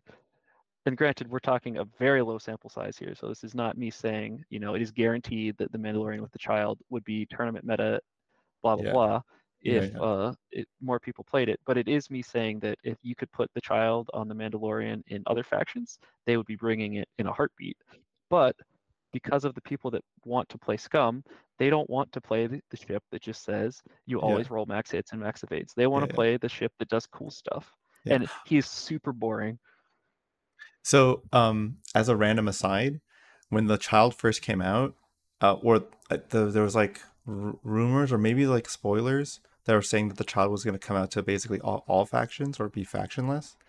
And I got Mhm. really excited about that because like I thought about, oh, what if you put the child on Rey Falcon? oh instead of empire rebel scum gotcha Yeah, yeah. yeah like Because like that would have been time factions or whatever it literally it, it, it would be Hondo, right? That's what I was uh, Right, was yeah. was the rumor, right? I was like, oh, that would be so cool. Then I could put on Rey, and then I just infinite force to convert forever. That seems good, yeah. And then you'll you loop all the way back around to I Yeah. guess um you don't have the solution of I'll just focus on Rey. Like what if no one ever shoots me? It's like, well, pro tip, you can just focus, but actually that doesn't work for Rey because you're no, because she she can, can she adds blank results and just has extra results. She just has built built-in reinforce, and then, uh, anyways, Yeah, I'm just saying that, you know, if you didn't because the child turns off your force regen, right? So if no one ever shot Ray, which would be really nice, yeah, very yeah, courteous of them, uh, Yeah, you yeah. know, you would eventually run out of dice mods on a long enough timeline. Whereas the Yeah, yeah, Mandalorian yeah. doesn't have that problem. yes, exactly. Um, I okay, so so here's my thing. I think Mandalorian, everyone just forgot about him. He just got he Yeah, just I got he it. just got dirt got caught dirty. Well- what you're saying is making a lot of sense, but also like, yeah, but no one's been looking at it, right? Maybe no one's been looking at Yeah. scum, right? That's the problem. Um, that's a question I can answer. Uh, so there's 238 scum lists since the last points thing. How many lists total are there? I mean, it's like one in 10-ish. I'm very off the cuff estimating, but like 10% Mm-hmm. of lists are scum. 238 out of probably Mhm. two or 3,000. Um, so yeah, I mean, broadly, people aren't playing scum. Is true. What are people playing in scum? That's my question. Let me sign. Knowable answer: Fenn Rau, Yeah, Bossk Z, Ligma, Lee Makai, Tarok. Uh, it's it's a bunch of appreciate this. Yeah, The yeah. fifth most popular Scum ship is Rebel Han Solo, misidentified as Scum because of the XWS bug. so it's like so it's like Scumhan. Yeah, so it's like it shows up as Scum Han because it abbreviates to Han Solo or whatever, but Yeah, the yeah. XWS is Han Solo Rebel Alliance or whatever. Yeah, that's a that's a Dang. you problem, my friend. That is, I know. I uh, I need to run all that cleanup stuff. It's just gonna be a Yeah. mass pain in the ass. For for everyone who's listening and doesn't understand the context of this, I'm not going to do this that often. Like I'm, we're, we're not fly better. I'm I'm I'm going to assume that you know things about the game when we talk about stuff. But this is an internal. This is like an in running joke Yeah, or this is like internal a three joke. people know what's going on. yeah yeah yeah so uh yasby um recently reworked a bunch of its xws format and that broke a bunch of stuff in other places and then that's what caused like a bunch of like kerfuffles and other stuff but out of that we started to find out that a bunch of xws stuff was really broken and so now Yep. chris is chris being you know the guy who's the pillar holding up x-wing on his on his shoulders is now going back and trying to resolve all this stuff because he just happens to run the advanced targeting computer which is like using a lot of the stuff so it's Yeah, it's dependent on all of it. So it's really easy to Yeah. catch where things are wrong. It's like, oh, I found a Republic R2D2 in a Rebel list. That's probably not correct. yeah yeah yeah um so so yeah this is like this is little like insider stuff but yeah, it's uh, the the dev scene also kind of like a little bit dead right now. Um, on the uh, Yeah. on the X-wing side, even more Yeah. because it, it kind of died at 2.0, like kind of died Mhm. hard at 2.0, which is when I came in, right? Um, uh, put X-wing on my massive and- shoulders. Oh I was yeah. say Jordan uh, decided to be a responsible adult and like go work a real job, which is cringe, of course. No, it's and not, not even that. He just was like, he was just like, yeah, not interested in doing it Yeah. because he was already like, he was already like at minimum levels, and then basically it's like when 2.0 came out, he realized he's gonna have to Yeah, do a bunch of work, and he was like, Yeah. he's like, no thanks, I'm good, right? It's you- you really, know- I mean, it, it's it, that loops all the way back around to like I I wonder what the business plan for second edition like what was the like there was a business plan right like they're not stupid the FFG is full of very competent people it didn't just because it didn't work doesn't mean all their decisions were wrong right they must have had sales models and projections for how things were going to work out I wonder what those look Mhm. like was it like you know because the conversion kits were very much solving a problem that were had by the competitive scene, but people playing on their kitchen table or whatever didn't give a fuck about rules problems or whatever. well, right? No, I, I. I think, I think that it's the same reason why you wonder why people don't put Boba Fett and Vader in the same faction. Rules are important, and people need to follow them, right? And so if you have, if you want a new rule set, you don't have the materials to, and they have a, they have armies that they want to convert over. You need to provide them a, a means for them to do so legally. Oh yeah, no, no. I mean, I'm I'm a step behind that even, which Yeah. is like those players don't care about the rules issues that needed to be fixed for the competitive scene, Right. Like yeah, yeah. yeah. so. w- It appears that it was the case that it was not in FFG's best interest to clean up X-wing and make it like a more cohesive competitive game at Mhm. the cost of alienating a bunch of players that needed to buy conversion kits. When like so when you look at the finances of conversion kits, yeah, they were probably sold roughly at cost, if I had to guess. yeah. I don't know that, but they were very cheap for the amount of I have an stuff, like opinion about this. I have an Yeah, opinion about got? this. So, my opinion is that my opinion used to be that competitive was a marketing tool to help sell more things by by right. Yeah, like the creating a- traditional OP model. Yeah. well have like a have like a like a vision like of like oh people are playing this game so it's healthy so I should go buy into this game. yeah, exactly. Um, but I don't think that's actually true. Um, now my opinion is it's like very close, but not it's like not quite right. My opinion now is that um, the competitive scene is important to show that the retailer that they have sales and then guarantee uh, uh, sale space on their their shelves, right? Because if there's an active community actively supporting your game and showing up every month to do a tournament and like pre-ordering for the new product that comes out, that's a pretty strong justification for you to to shelve X-wing, right? Yeah. And Well, so- you see similar stuff in Lorcana, which is currently having its we have nowhere near enough product. The from the sounds of it, the stores that got product were the ones that were willing to commit and say, "Hey, we're going to run your OP stuff, Disney, Yes. at our stores, so that we have players locally here. It's not just Yes. people coming to buy cards. We, but it, I mean, kind of Right, the right. same thing in reverse, where Disney's saying, Yeah, "Look, yeah. The only way this works is if we have OP people out there playing it. So you have to prove to us that you're going to provide that, or we're not going to sell you product." Yeah.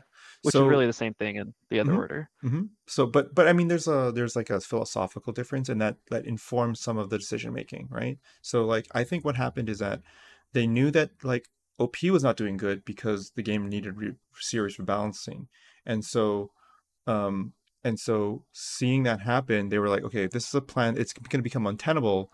Like, we're not going to be able to release product and keep it properly balanced, so we're going to lose OP in like a year or two years or whatever it is, right? So we need to start Right. transitioning now because it's again three year three year cycle, right? So we need to start transitioning now. So that's okay. Let's make a second edition. Let's make that happen.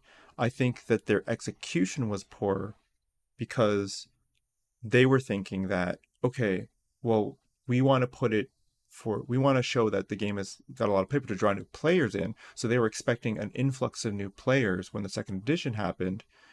But what they should have been thinking was, well, how do we help support the how do we help justify keeping it on the shelves? And if they had done that, they would have taken a different approach, which was not to do massive reprints, but focus more on new product.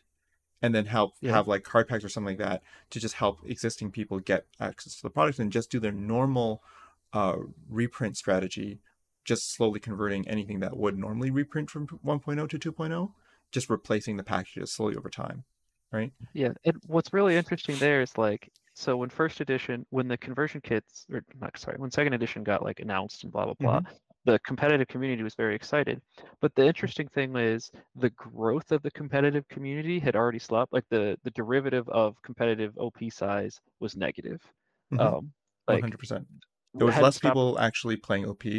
yeah. Um, even Well, the it was growing at slower rates, if that makes Mhm. sense. So right, like the Yeah. player count was still steadily going up, but the rate at which by which it was going up was dramatically decreasing.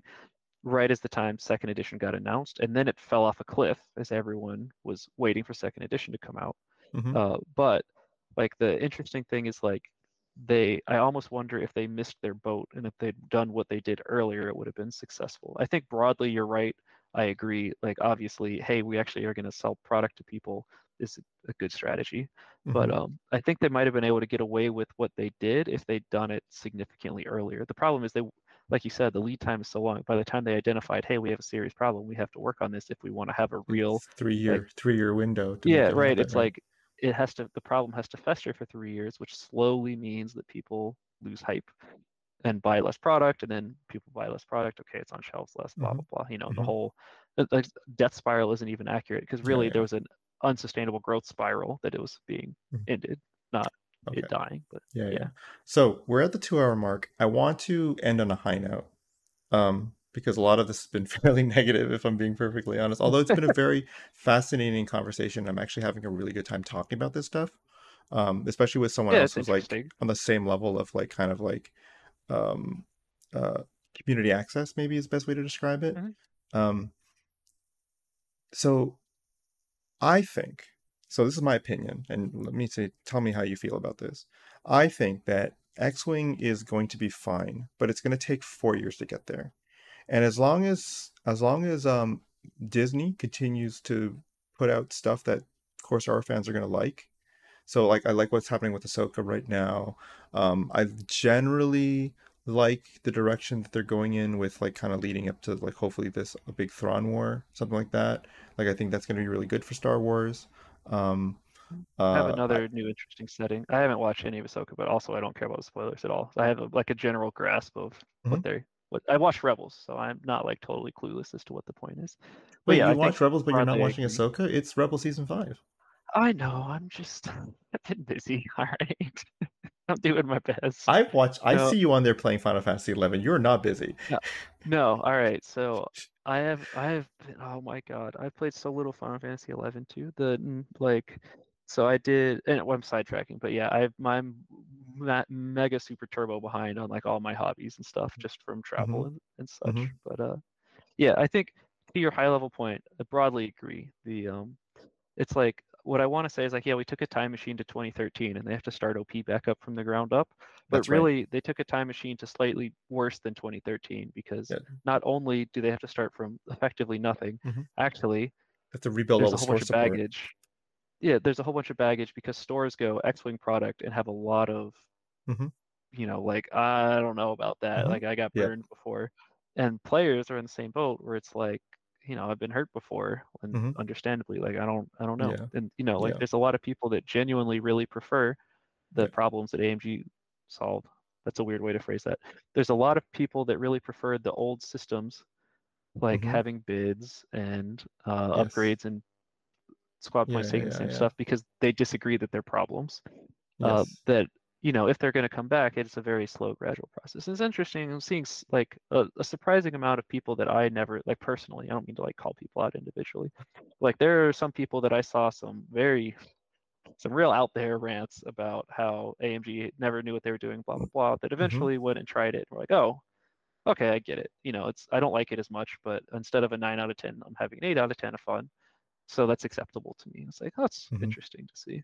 Um, Mhm. but yeah, I mean, I think broadly agree. Um, I think I think the worst is probably behind us. I mean, at any point in time, Asmodee could come in and say this project randomly isn't worth it. We're not going to bother anymore, right? That threat for X-wing has been there since first edition, though. It's not like some new thing I'm bringing in, but Mhm. like I don't see much. Like all the scary points for X-wing, I think, are in the past. Oh, let me let me uh sorry, let me interject here with basically my I hate this. I hate I hate when people do this where it's like um AM- AMG is like AMG is ruining X-wing because they don't because like they're not doing X, Y, or Z, right? And it's just like, Matt, bro, like, like, so they don't know what they're doing because they don't know what they're doing, right? They're just like, they, no, it's like, bro, nobody knows what they're doing. Come on, man, like, Right. just, Like, just, just get, just get on the level. Like, everyone's just trying their best. Like, it's this. There's no yeah, conspiracy. It's not that. It doesn't run that deep, right? yeah. But it's like, especially, I, I think, I think a lot of that comes from, so AMG came out swinging with how they were announcing their changes, hmm and I think they, um, I'm, I'm making a lot of assumptions. So I want to preface this with like, if it were just us talking, I wouldn't bother. But you know, in the off chance anyone actually makes it this far, like this is a lot. I'm making a lot of assumptions here. This is not some Chris inside knowledge. I Yeah. think AMG thought that the X-Wing community was more uh, on the same page about like some of the problems that X-Wing had hmm uh, second edition X-Wing had. So like, if you're brought into a new game and you see a bunch of people going to tournaments and fortressing, like literally just not playing the game, Yeah. you see a bunch of people bringing these massive bids, and um, you know, so if you're a game designer, developer, whatever term you want to use, Yeah. I Yeah. guess developer here, and you see you walk into a thing like that, those problems are really obvious to you. Uh, but the idea that the player base wouldn't consider them problems because everyone who thought it was a problem selected themselves out of the community already is like a very weird or niche issue where it's hmm like everyone that thought bids and were dumb in X-Wing like slowly trickled out over the game. So the people that are left are the ones that enjoy it. So it's like ripping the band-aid off and fixing it to the broadly more appealing game, uh, assuming that it is the more, you know, I'm I'm just for the sake Yeah. of this conversation, we have to assume that's Yeah. true. Um, By the way, I actually results like in a lot of bids. bad will. I but I actually like bids. I I know it's bad for the game, but but but like I from a respect cons- honesty. but from a gameplay per, like from a game designer's um like uh uh elegance perspective, like like game Mhm. systems elegance perspective, it's very interesting because it's like the the It opportunity gives you that cost. opposing force that you were worried about earlier. w- Yeah. Well, it, no, it's like it's like the it's like an elegant system, a solution to a system potential flaw, right? Which is like, you know, what do you do with the points that you don't spend, right? And it's Yep. like, well, you use them for essentially like, you know, bidding for this like, you know, conceptual concept, right? Anything that has value. Yep. You're right. And, and so it's like, yeah, like, so that becomes, so your points have additional value in a different direction. And so it's like, it's multifaceted. It's very complicated. It's very complex, very interesting. As I said, I think it's a really, really good, not, not good. It's very interesting Yeah, um, it's very at a concept. It's very, it's very crunchy from a game design perspective. As I said, not great for the game. Very bad for the game, right. right? Yeah. It's very Well, bad it's for it, competitive. I think it um There can be, you can have phrase great this. systems that are just bad for competitive play. You can Yeah, just have right. that. Like They, it, they're it's the not, they're not connected to each other, right? yeah, well the um the interesting thing is I think again this is assumption territory. If hmm I were AMG coming into the game, I actually am not like, you know, some of the bid win rates in mirror matches were obscene. Like hmm Uh, so let's say it was like Django Fett's a good example because it hmm was the most obscene thing I've ever seen in my life. Uh, Django Fett playing against Django Fett, the player with the bigger bid won like 75 to 80% of the time, right? hmm That's insanity. Yep. Um, but if, if I'm the game developer, that's actually not my primary concern. I'm willing to bet that AMG cared more about having to price upgrades against nothing as a real decision that you have to make as a player hmm because I think especially to uh, people who are not super invested in the Yeah. tournament scene, Yeah. looking at an upgrade like heroic Yeah. brilliant So evasion speaking or about something. granularity, speaking about Yep. granularity, like like every single upgrade had to be zero, one, or two points to be Right. Playing. Where's your granularity then? Right? Yep. Because it's like. And it's funny because like remember passive sensors was like six points and it scaled in exactly the backwards way. The higher initiative you were, the more expensive you were, but it's because Vader X1 could take it and Yes. take actions at initiative infinity. Yes. And it's like they had to price passive sensors around like some theoretical conception of what a bid was worth instead of Yes. like the actual point, which is like, hey, what should it cost for your low initiative things to be allowed to use Yes. munitions? I think that people forgot that like, you know, variable point cost came out of the fact that you had to you had to point your stuff around what it would cost for versus nothing to be playable, but also like what broken thing it would happen with the specific initiative, Right. right? Whereas now Like it's just like you just don't do that. being base size price dependent? Like there's Yeah. Admiral Gunner was base size dependent. Yeah, It was yeah, just yeah. like, what is happening? Like what are some of these? And like some of them you can kind of intuit what they're trying to prevent, and some of them are just like, what, what, huh? Yeah, yeah. So I think um I I I know there's a lot of players. It's kind of funny to say this because like you hear all the vitriol and you think like, oh, you know, like uh there surely there must be no new players, right? Just from, from judging how people hate this how, hate the game. But actually, there's actually a lot of people who came in during the pandemic who have no history of this, who have no understanding of what like what like early to mid 2.5 looked like. And it wasn't even that long of a period. I think it was only like a year like that period before like things kind of like settled into late 2.0 um and which is what we all remember with rose colored glasses right but like yeah there's just a ton of this stuff which is like what the heck man? Like there were some Yeah. dumb like you know what's really funny? The the tie bomb remender that we're in now is just the tie bomb remender that we had from 2.0 when it first Yeah, started more or less. Yeah. right it's just it's Yep. just like oh this is just i know what this is we we had this happen i we're there Yeah, like I, I know before. exactly what i know what to do it's actually better than before because at least now they can't just all stick together and shoot you with like five uh, pr- uh barrage rockets So here's a question for you. I always Mhm. think it's really interesting to see what people would call like the meta. You know, like what is the because it's there's a like very much chicken egg question that goes into any summary like that. So Sure. right now, what is what is the meta, right? Like what is what is you know, is it the TIE bomber meta and everything's centered around no it's the han bomber? meta it's a han meta Okay. right now It's because- the Han meta and everything's centered around Han. because because it's Han. because or bring in because Han. think you you define the meta based on what you're most likely up to run against right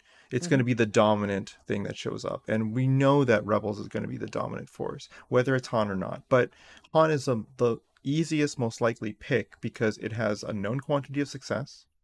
Um although i would argue that it's like the luke meta because of the fucking boi luke. But it's the han meta because it's the highest chance of success. It's the easiest to fly. It's like very straightforward what it does and what its value is right? Yeah, it has Um, a very, very, very, very high floor. It's hard to fuck up too badly. yeah fly around the asteroids don't run into them basically right. right Keep two things in your side arc. Check. Done. yeah um so yeah, like it's interesting because broadly I agree.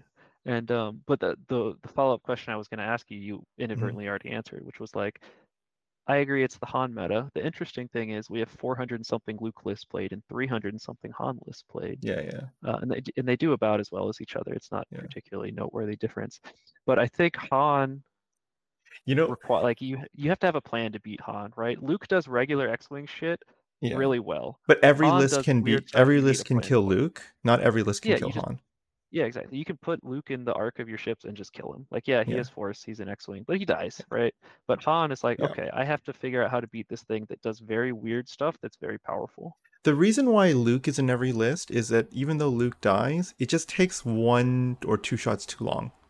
That's the problem. That that's why Luke is so good. But Luke is not like a problem or like an, or anything. Even at five points, even though he's like, I, I mean, I think he should be six because conceptually, if that's what they're doing with everything else, proton torpedo wise, they should be consistent across all ships. But even at five, he's okay because ultimately, like he can be dealt with with any list. There's no list that cannot deal with him. It's just that you have to plan around it. It's more of a player So decision than a, than a said, sorry, I, I thought you were done. I'm trying to figure No, out what no, you go meant. You said, you know, proton torpedoes are conceptually six cost ships. So every, Oh. ev- what they did in the last point update is that every ship, every every X-wing in the Rebel faction that could carry Oh, proton torpedoes X-wing. was Okay. priced at Gotcha. six points, and every X-wing that wasn't priced at six points lost a torpedo slot. Yeah, I gotcha. Okay, because I was going to point at a lot of four and five cost stuff, Yeah, like yeah. um, Ops Krail Yeah, or whatever. but literally none of them can take bonded proton tor- But he's torpedoes not an which- X-wing. But that's a well, great. he can. That's what I'm saying. The Oh. there's a four cost Y-wing that rolls around with focus lock every turn that can take proton torpedoes. He's sorry, not very sorry. popular because Yeah, yeah, but- but- but, but in the about X- X-wing I'm specifically. talking about X-wings. Yeah, yeah. Right. So like in the X, Are there any other six cost X-wings? wedge. No, he's five. Oh, he can't take proton torpedoes anymore. That's right. Yeah, he got. Uh, yeah, it's just so- the Lukes that are like laughably bad.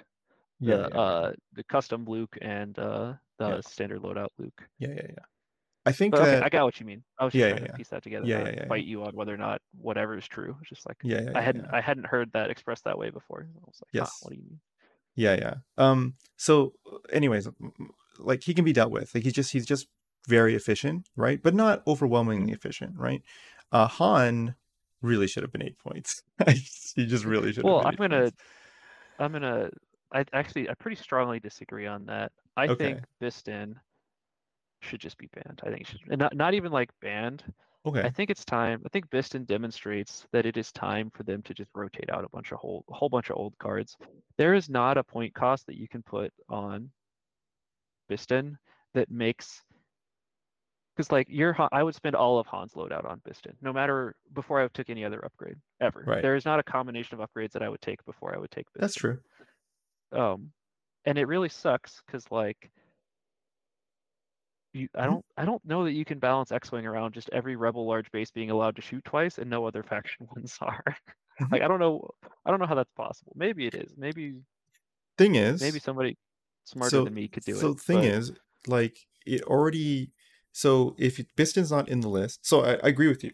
Bistan is grossly overpowered, right? But if Bistan wasn't there, you would just run veteran turret gunner, right?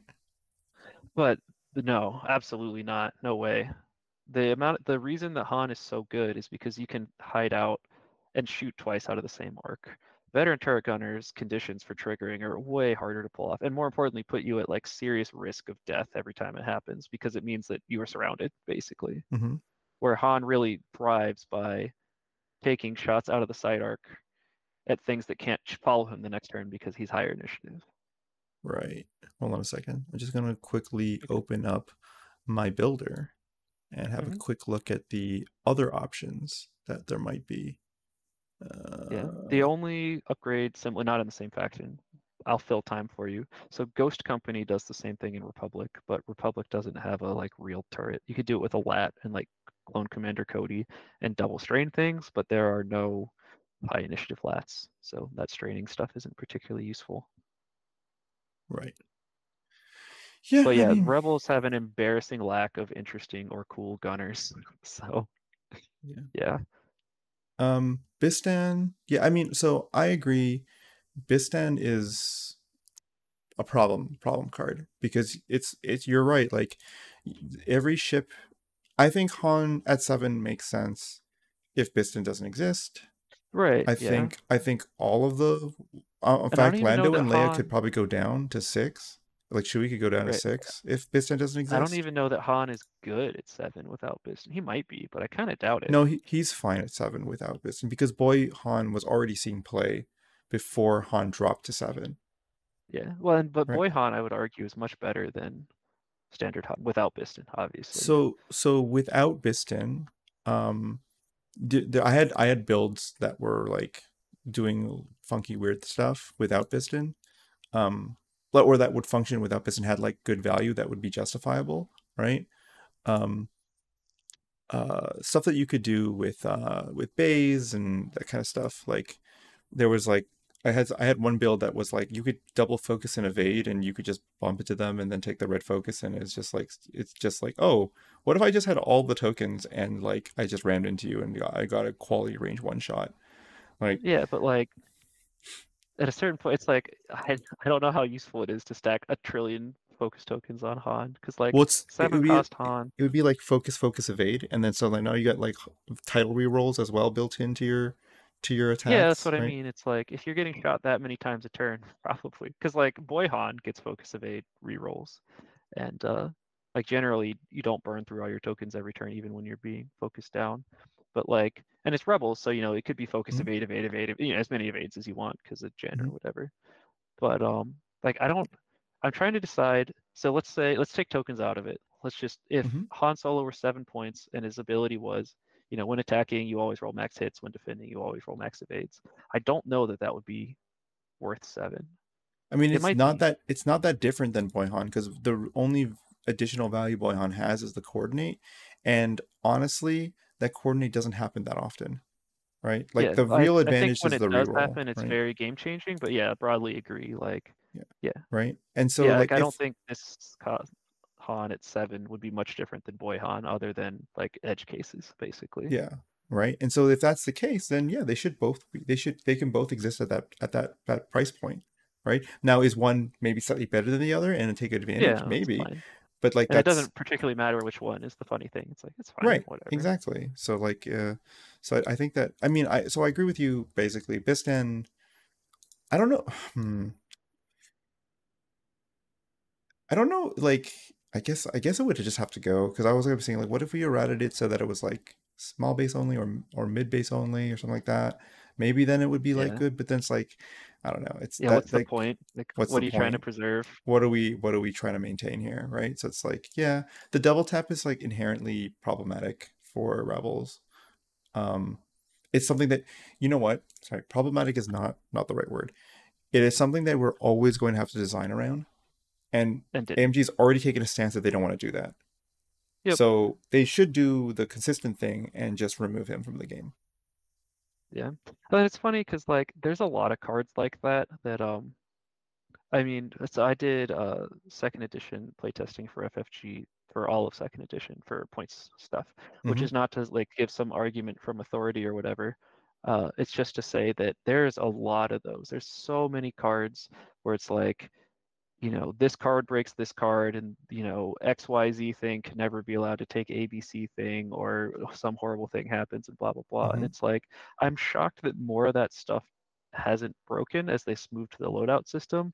Well, Because- it's it was designed to to remove a lot of that that that and like you know like a plus b plus x breaks z because Yeah, because a lo- because inherently um, each piece is self can be self-regulated within it like so the problem you have with this is like the game design thing right is like the problem you have with integrated systems is that one part if a one part breaks it affects a whole bunch of other parts right and so Yep. that was what was happening with the 2.0 balancing is that like oh you had to finely tune the whole system together in order to have a something something resembling balance and if something yeah. breaks well, that's, that's it broke a bunch of things right Well, that's really what I mean, like Yeah. directly is FFG had all that like institutional knowledge for why certain Right. things are expensive or whatever. but that's but why AMG the didn't.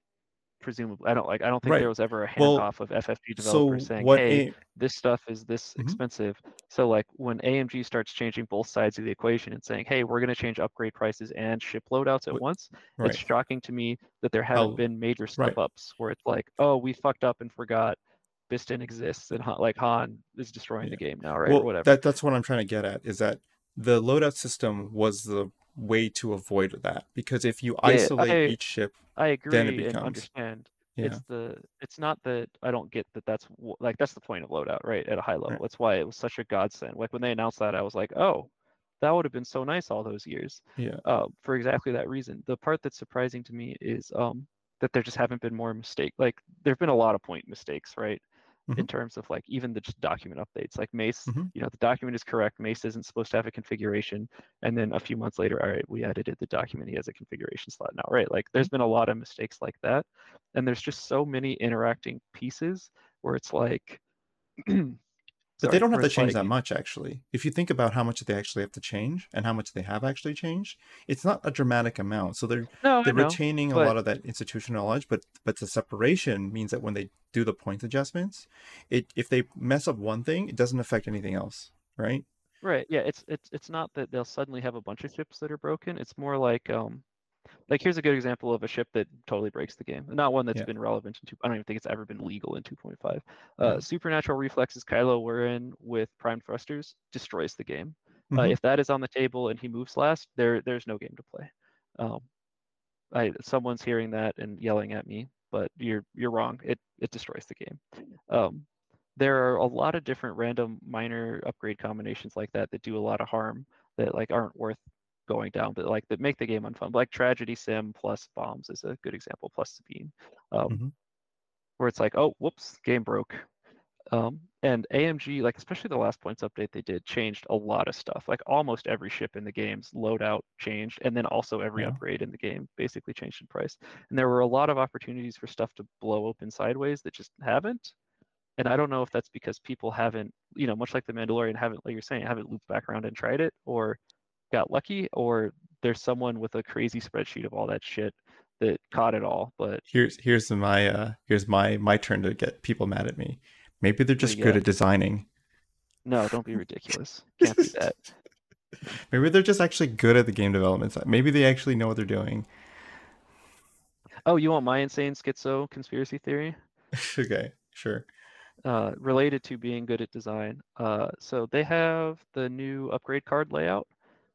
I, if I were AMG, well, if if I were AMG, the first thing I would have done is killed the game and relaunched it as a hobby game, which would be sad to me personally because I would never play that game, but it would probably make more money. So that didn't happen. So my next insane schizo conspiracy theory is uh, at some point, hopefully soon, they will just ban all the upgrade cards that don't have a release in that new format. So like No, that's not gonna happen. I why is that? Why is it not gonna happen? because because it would be really it would take away a lot of the inherent like kind of like crunchiness of the game that people are expecting. Oh, when I say soon, I mean like when all the starter sets have launched. Not like Still. two weeks from now. I mean like Still. a year and a half from now. Uh, still still so like i think i think that um i think that the idea of like oh we're gonna just not make any new upgrades i think that's a thing and they're just gonna work with the existing set i could see that happening something like that um So you're you're calling it now. No rotation ever. That's a bold Mm, take. i mean i don't i don't think i don't think that no rotation ever is out of the realm of possibility i think the most likely strategy is to just not make any new stuff that any new upgrades that they create will be under standardized loadout and then we have the basically the pool of like customizable stuff at, that we have and or if they do add it it'll just be a very small amount of new stuff right um I'm making you pick a side though. You gave me two very different takes. When I said they're gonna do a rotation, you said absolutely not. And then I said they're not gonna do a rotation. You said no might be a no you said you said you said they're gonna you said they're gonna ban anything that's not the new format which is a big ban right Yeah, so let me let me be clear, more clear what I mean. Okay. Because what I'm attempting to say is over the next however long they're releasing re-releasing some product and putting out all these starter sets. yeah When that process has completed and got sufficiently big, I would expect them to rotate out everything old, like all the conversion Okay. only upgrade cards, okay which is really what I'm getting at when I say Okay, I could see that. stuff. I could see that. Like just basically making the the standard basically anything that you can get from a 2.0 box set uh plus like but excluding ex- conversion kits essentially. Probably, yeah. Um, so like they did something similar for MCP, I want to say a year Mhm, or two ago. They, but they've for MCP they've been printing upgrade or not upgrades. sorry. Yeah, um, they, replacing the stuff. So, yeah, I mean, okay, Yeah, they yeah. said So I everything could, from before this point is gone. yeah, I could see that. I could see that happening if, as long as the, the the the data set is like sufficiently large so that you're not Yeah, excluding a large portion like of the if they game. did it right now, there'd be like two talents in the game and five Yeah, bombs and two missiles. That's and that's that's why? I'm like, that's that's like, obviously ain't not no, happening. But there ain't no way, man. That's why I But I hard noted it because I was like, that's stupid. did you? Um, I don't know if you paid attention to the upgrades in the starter set, but um, I noticed that there's no crack shot. There's no. There's none of the really complicated, weird upgrades in any of the expansions so far. It's all stuff that are like staples, but like not ones that have FAQ staples. So like the most complicated card I Mhm. saw in there was Saturation Salvo, Yes. which has the whole like up to X dice versus Mhm. exactly that many dice Sure. question. But yeah, there's no crack shot. There's no debris gambit. There's no I think I think that which I thought was very suspicious. well, I think that um they probably just didn't want to have to balance crackshot into the starter sets. Yeah, I mean, it's, uh, I think crack shot in particular is like very clearly too complicated to be in a starter set, Yeah. like just in general, right? Yeah. But it is and then- noteworthy that it was but it, they from- wouldn't but they wouldn't put it I don't think they would have put it into either of the two new sets because I don't think crackshot was either in either of them originally in 1.0 either. And It would. It's really weird that they shipped Tomax Bren, whose pilot talent is your reload can recharge a uh, pilot talent charge instead of munitions, which is literally only Crackshot, and then didn't put Crackshot with him. That's my. This is part of the basis of my insane insane schizo theory. And it could be an So- oversight. Well, I I would say it's more likely. For first of all, there is no there's no correlation with upgrades going on ships that can use them, because we already had we already had Fenn Rau not be able to take afterburners. Yeah. Well, or the the 2400 has cannons in it, and Yeah. uh, Yeah, yeah. it has cannon, yeah. something else in it. Get Yeah, gunners, yeah, I think. I don't Yeah. know, gunner or whatever. I I think so. When when I was doing the um when I was doing the collection and I was looking at at it, I was like, But wait a oh, minute. Your response is nonsensical. The TIE bomber's never been released in second edition. There's no precedent to follow. well, the but so I was referring to the 1.0 releases actually. Um, Oh, gotcha. So, because like, because like, for example, like the the YT, well, YT has Lando crew. yeah, Um, Rebel Land. Re- Rebel Lando crew, right? Which is like, oh, that's weird. Why would they? But that was in the original YT release, which is, um, I don't. I mean, do you think that AMG cares what cards came out in first edition product? I think what they're trying to do is, um, trying to, because it takes less work, is take whatever happened in 1.0 for a conversion for like a re-release, right? Take whatever happened in 1.0, put the appropriate 2.0 cards in there because that's what they would they would they would naturally come out with, and then do the things that they want to do with it. So they use that as a baseline, and then they build off of it. That's what I would think. My my uh, schizo conspiracy theory is only fueled by the fact that they would release cannons in the YT 2400 just to get them in the re-released card pool because they know they're not printing other things with cannons soon. Uh, I which isn't true clearly because gunboats exist, but maybe they don't want to print HLCs with it, or they want it to be available in other places or whatever. I think that um I think that like the uh the reality is is that it doesn't really matter if crackshot's in it or not because like who really uses mean, I- Tomax Bren's? Right, no one Uh, does. It's a right, stupid ability like- that was ported poorly from first edition that doesn't really Yeah. work. yeah, Um, it doesn't it doesn't matter, you know. Yeah, Um Uh, yeah, it's the the reason I bring it up at all is I think Crackshot is an example of a card that if I were inheriting X-wing, I would look at Just- and go, just "This get is rid a of it." horrible idea. This should have never existed." you know what though? They could have gotten rid of it when they got rid of all the other cards though. There was no reason they couldn't have got rid of then. the other cards they all got rid of all very much had a like pattern to them. It was all stuff that fucked with dials, basically. Yes. And they eroded some stuff similar to Crack. Like Ferrosphere Paint got the whole, you know, yeah. you can break Yeah, your yeah. lock. But Crackshot Yeah. notably didn't, which is interesting. Well, so but the thing is that they could have easily justified it if they wanted to. They could have said that Oh, Crackshot sure, yeah. is also like a situation where there's no agency or no chance to respond, or right? you follow conspiracy brain, and you know it's because they're gonna kill it eventually. All right, it's at the guillotine. It just doesn't know it yet. Why why would they do it now? Uh, Did they just like not think about it at the time? You think well because what would stop them from just being like, yeah, we're just gonna we're just gonna remove it. Oh, I just don't think there's any like if so if if you were to task me, if you made my job to like make X-wing more maintainable in the future, hmm and like you know I had like a 10 year X-wing plan or something, part of that would be planning out a rotation. Sure. Um, I I, I think a making sure- rotation is fine, personally. Yeah, well, that's what I'm getting at. So like if you play, did you ever play Pokemon TCG? No. Okay, so I, I'm something I'm, they too, did. I'm way more old school than that. So no.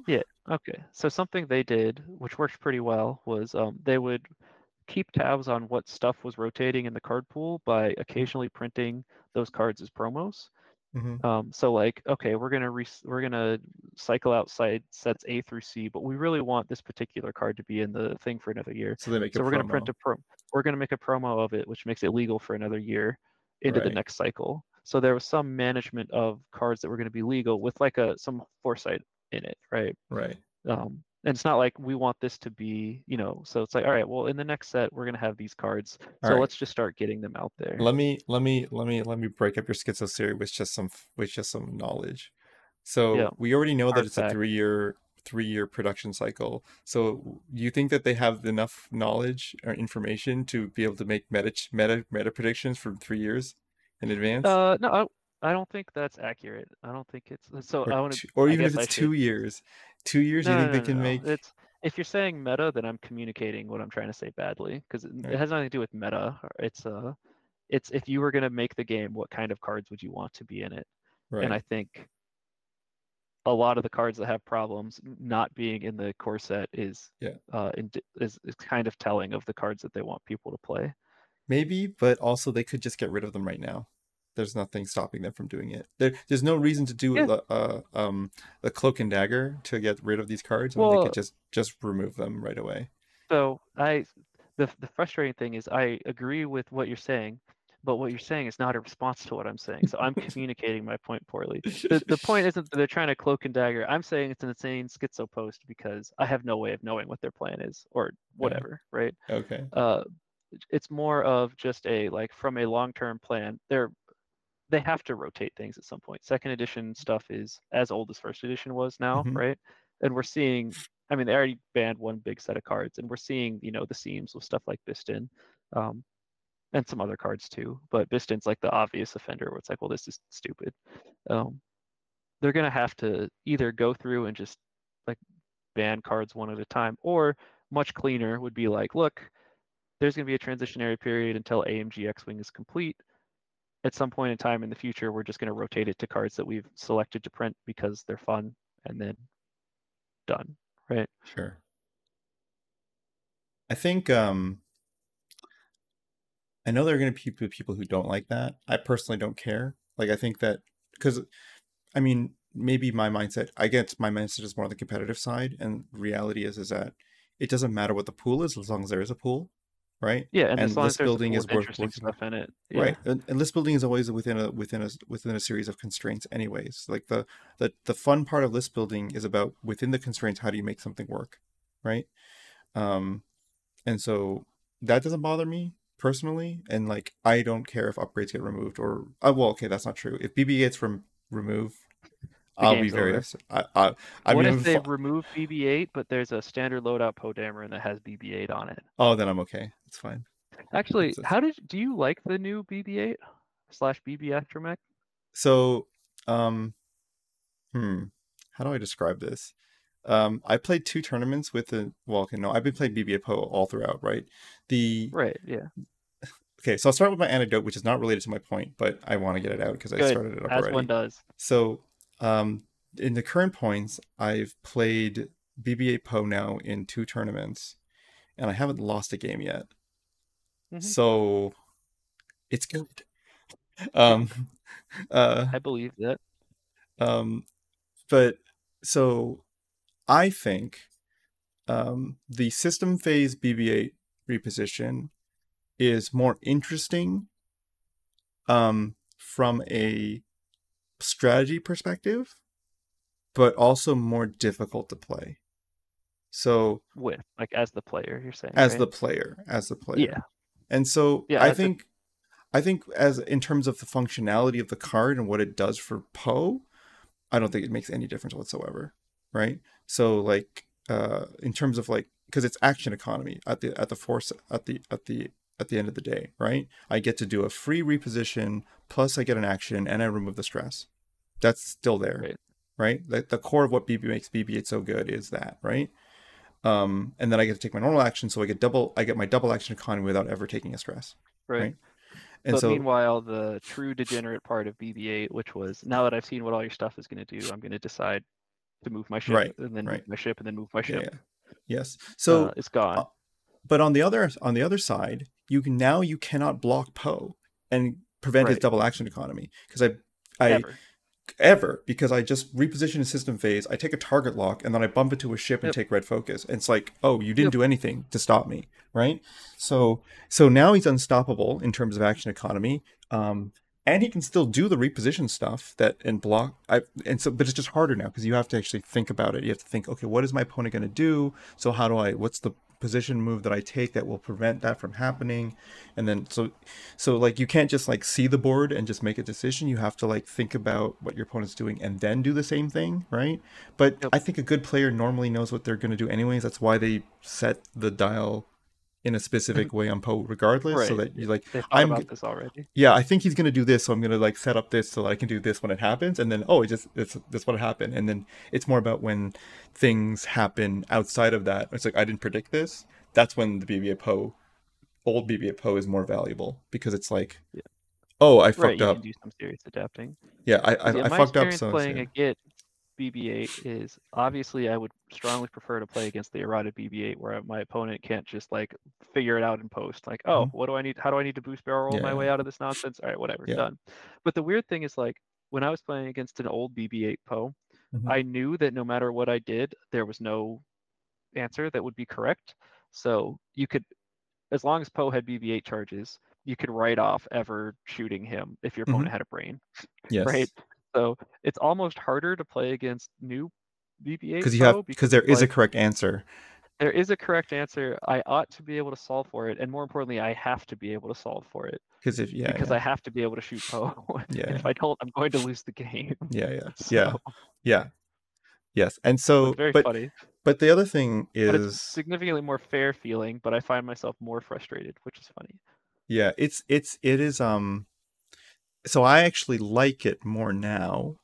Um well, okay, it's hard to but it's hard to qualify that because um it's because of the loadout system and everything um that this BB-8 Poe is better because for the majority of 2.0 when you had BB-8 it was under the old point system. So again, yeah, you you were didn't have a bid because of it. You didn't have a didn't have bid points or you had bid. to like sacrifice a lot of other stuff like i i joke that my list now is basically my world's 2019 list but i added kaz Yeah, it's like, oh, cool, Right? free Kaz. free kaz it's it like that that was my bid look at yeah list. So at uh, LSO, just before 2.5 stuff happened, I played a seven fleet gunner lat. I don't even remember if I had seven fleet gunner, two arcs, and Eta Anakin with like an ion cannon, right? Can yeah you imagine trying to play that now? That's a 8, 12, like 16 point list. yeah yeah yeah Like you just get walked over, and none of those ships had any upgrades, right? yeah yeah Absolutely ridiculous. so but so the the main thing was the the is that because of the the the shift like i would always load up my poe but now i can put more stuff with it but also like i can put more stuff on the poe because i'm not competing against the bid right so Yep. like so my poe so you understand it is bb8 poe hlc uh ferrosphere Overdrive, I'm sure. overdrive lone wolf baffle Yep, That all seems reasonable. yeah and so the, the, one things that suggestion I have for you is I'm not sure it's it's not as relevant now that Grievous isn't everywhere without maneuver. Is uh the dankest thing I've ever seen in X-wing is people throwing the underslung blaster turrets on their T70s with the I loadout they was- didn't have uses for. so i was turn off considering it so i was considering it but um but I, hlc is too important and I, i'm not taking Yeah, I- torpedoes on it right Right, So- it's not worth dropping baffle for. So yes and so the things that i never had points for before was baffle and lone wolf right Mhm. and so that's new and before i was running some proton torpedo variant right um but those those things are new and those really are a game changer for bb8 because now i can have the so the additional twist that makes your as a, the opposing player more difficult is now I can BB-8 and not stress, which means which means that I can do white maneuvers as well as my as the decision making tree, and I and I signal that to you as um as I'm doing the system phase. So I'm giving you basically some information which is going to make your life more complicated. Right? right. If I do Well, a it's brutal because like you can BB-8 boost and then like Talon roll even for example. You don't want to, but you have Yes. the dice mods from Lone Wolf, yes, and yes. it turns ni- it, turns into like an Eta Anakin, except Eta Anakin doesn't have an HLC so type I'll tell you the. I'll tell you the dream. I did the dream in the last tournament that I played. All right, this is the dream. All right, BB-8 boost, or sorry, in BB-8 barrel roll. Right. So I started with a Yep. barrel roll. I didn't stress. So now my whole dial's opened up. Right. Um. Yep. Four straight. Focus. Slam into 5K. Yep. How do you block that? I mean, right? You, you don't. And the um, the funny thing is, like, You did the you did the scene from the movie, right? Yeah. Like, Yeah. Right. And so eh, so you end up with uh, ion stress stress, uh, focus, and lone wolf for the reroll. Um, if you get behind someone, I got a range one, so it didn't matter. But you can get behind someone and HLC them, right? right. Um, that's the dream, and then you just baffle off one of the stresses, and Yep, next turn and you you just you're- just do Yep. balloon mover. They have to so in the specific thing, I literally took on four ships, got behind the whole list. Um, they had to K turn to get, and they had no mods because they were all K turning, right? Right. Uh, they couldn't punch enough damage through to kill Poe, which means that I'm I'm, get, I'm running away next turn. I'm I'm scot Yeah, free, and now they're all stress facing the wrong direction. facing the right, and the rest of my list is coming in behind, right? Mhm. So it's like it's like uh it's like the dream. It's like yeah, you can't. It's very tough to to deal with him if you do it right, and you can do insane stuff like that. And if I did, and I and you can make that decision as soon as I see the four straight and I see where the position is. I don't have to 4K, 5K. I can just yeah, you just can. I can just three bank out and run away. Right? I could have mm-hmm. boosted and three banked and then just been out of the engagement. Yep, or even done some combination of like turns, talon rolls, blah blah blah Yes, blah blah. Like the- exactly. it's it's to the point of where trying to predict it isn't a waste of time because you can guess the goal at a high level, but the specific set of maneuvers is like the tree is so large that it like I feel like an idiot every time I even try to guess what my opponent like Yeah. what spot is Poe going to be in. It's not even Yeah. worth trying to figure Yeah. out. I just need to make sure that if he's here, I have something pointed there. Yeah. So the so I so I was actually bringing this up in the Reddit recently. I think, and this is maybe this is my hot take, and you can you can shit on it if you want. This is fun. Um, my hot take is that uh, you if you take seven point Poe, you should only put BB-8 on it. If you are taking um, if you are doing R four Pharaohs uh, um, overdrive, just go to six point Poe. Um, I kind of, I so I don't have enough. I haven't played enough Poe with enough Poe to have like a strong Mhm. opinion for what's correct or not. Um, broadly, I think that makes sense at a high level. Um, I can I can go into details actually- as to why. But no, I was gonna I'm gonna end up agreeing with you likely because I think a lot of this I don't remember exactly how the points work out, but I think the same is largely true for six cost Poe too, where especially because of the way six cost Poe works, you end up wanting to take pattern analyzer overdrive. And does that leave enough for BB-8 is the question. I don't remember. no, it Yeah, oh, easily. Yeah. Uh, it depends on what other stuff you're willing to drop. But yeah, like the um the synergy between a Poe that stresses himself every other turn, BB-8 and pattern is quite silly. Um, I don't know that it's worth six points, but does very similar things for a point cheaper. Uh, just doesn't have the get out of jail free and or massively outplay maneuver Well, things So so here's here- issue. here's why you don't take this BB-8 on Commander Poe. Um, so the get out of jail free is literally what you're paying the extra point for. right, yeah. A- and and it's important because um, the get out of jail free is what um, allows you to play seven point Poe in first place, and it also seven points is a very awkward number for the opponent because they either because they in order for them to efficiently joust against Poe while not while not giving up enough points, they need to commit at least eight points or more usually. Yeah. Because Well, yeah, I mean, the Han exists, which kind of throws a giant wrench into all this. But yeah, for No, stuff that's but- trading shots, that's generally but true. but the thing is that like if Han is like facing off against Poe only, right? well, but that's the point. Poe's- Han doesn't face off against things, right? It's just like if Poe is present in a place that he can shoot, Han But is Poe arc is half the board. but Poe can Poe is the one of the only ships that can actually get around his arc because he's got Sure, so much just- maneuverability.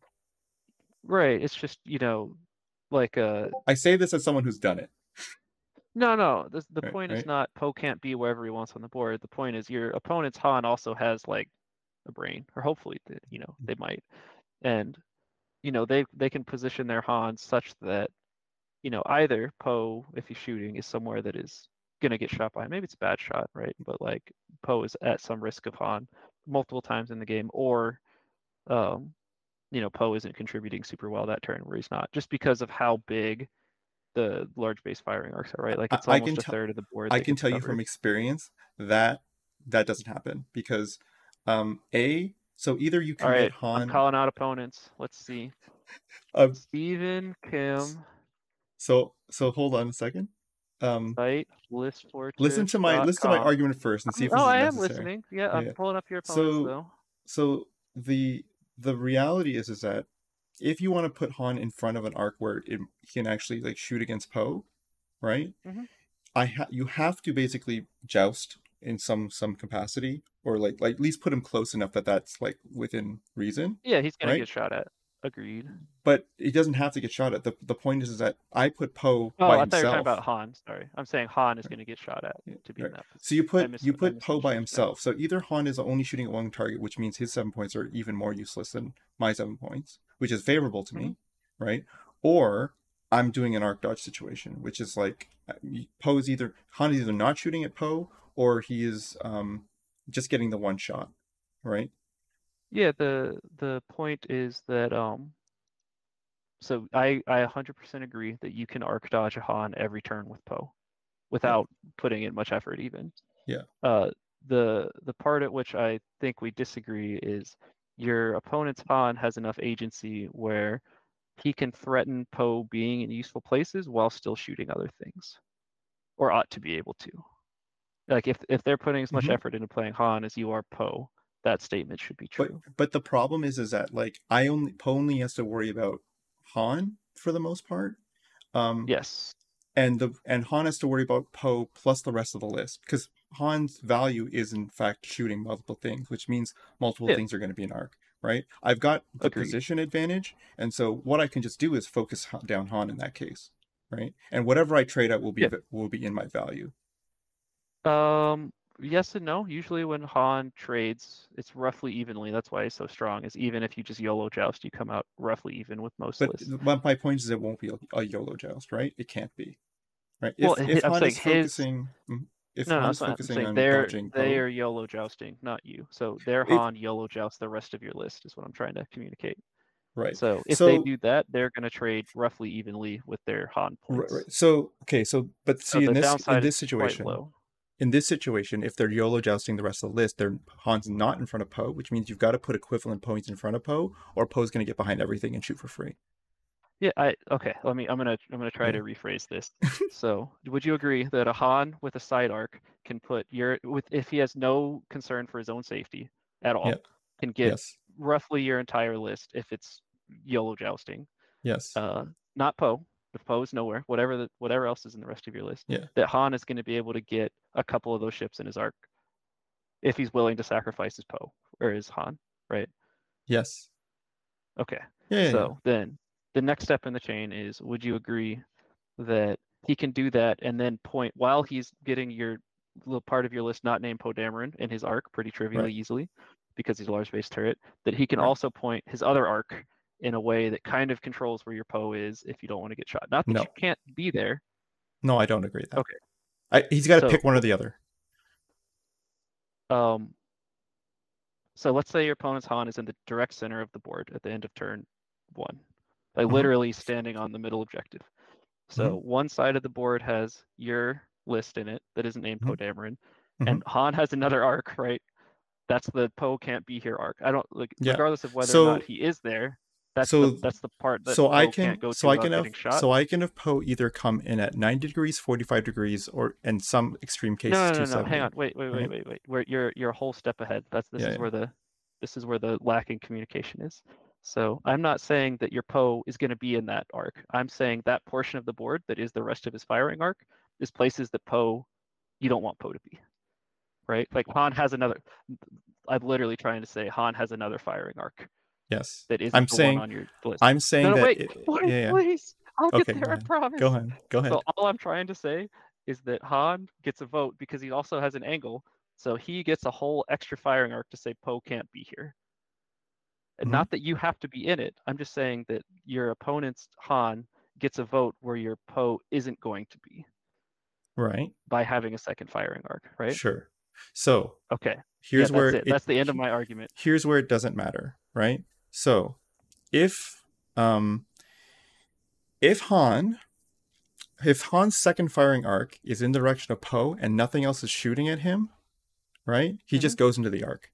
He doesn't care, Sure. Right? Yeah, I believe that. right? And but if there are other ships that are contesting him, he wouldn't go into that arc. But if there are other ships contesting him, then it's my same argument: is that you need to put eight or more points in front of Poe to justify pushing him off. Yeah, I, the the only part I'm really gonna fight you slash disagree on is I don't think there's like hard point lines like this. Like I don't think you know if you submitted me a paper for peer review that said Chris, my opponent must commit at least eight points to fight my Poe, and there are no edge Right. cases or no other cases, I would you know I would fail your peer So, peer so the paper. premise of the But- I- uh, premise of how my But list what works. I but what you're trying to communicate, I think, is if my opponent doesn't commit roughly eight-ish points, something more expensive than Poe, they aren't going to be able to kill him without him just leaving and them accomplishing nothing. That I accept and agree with.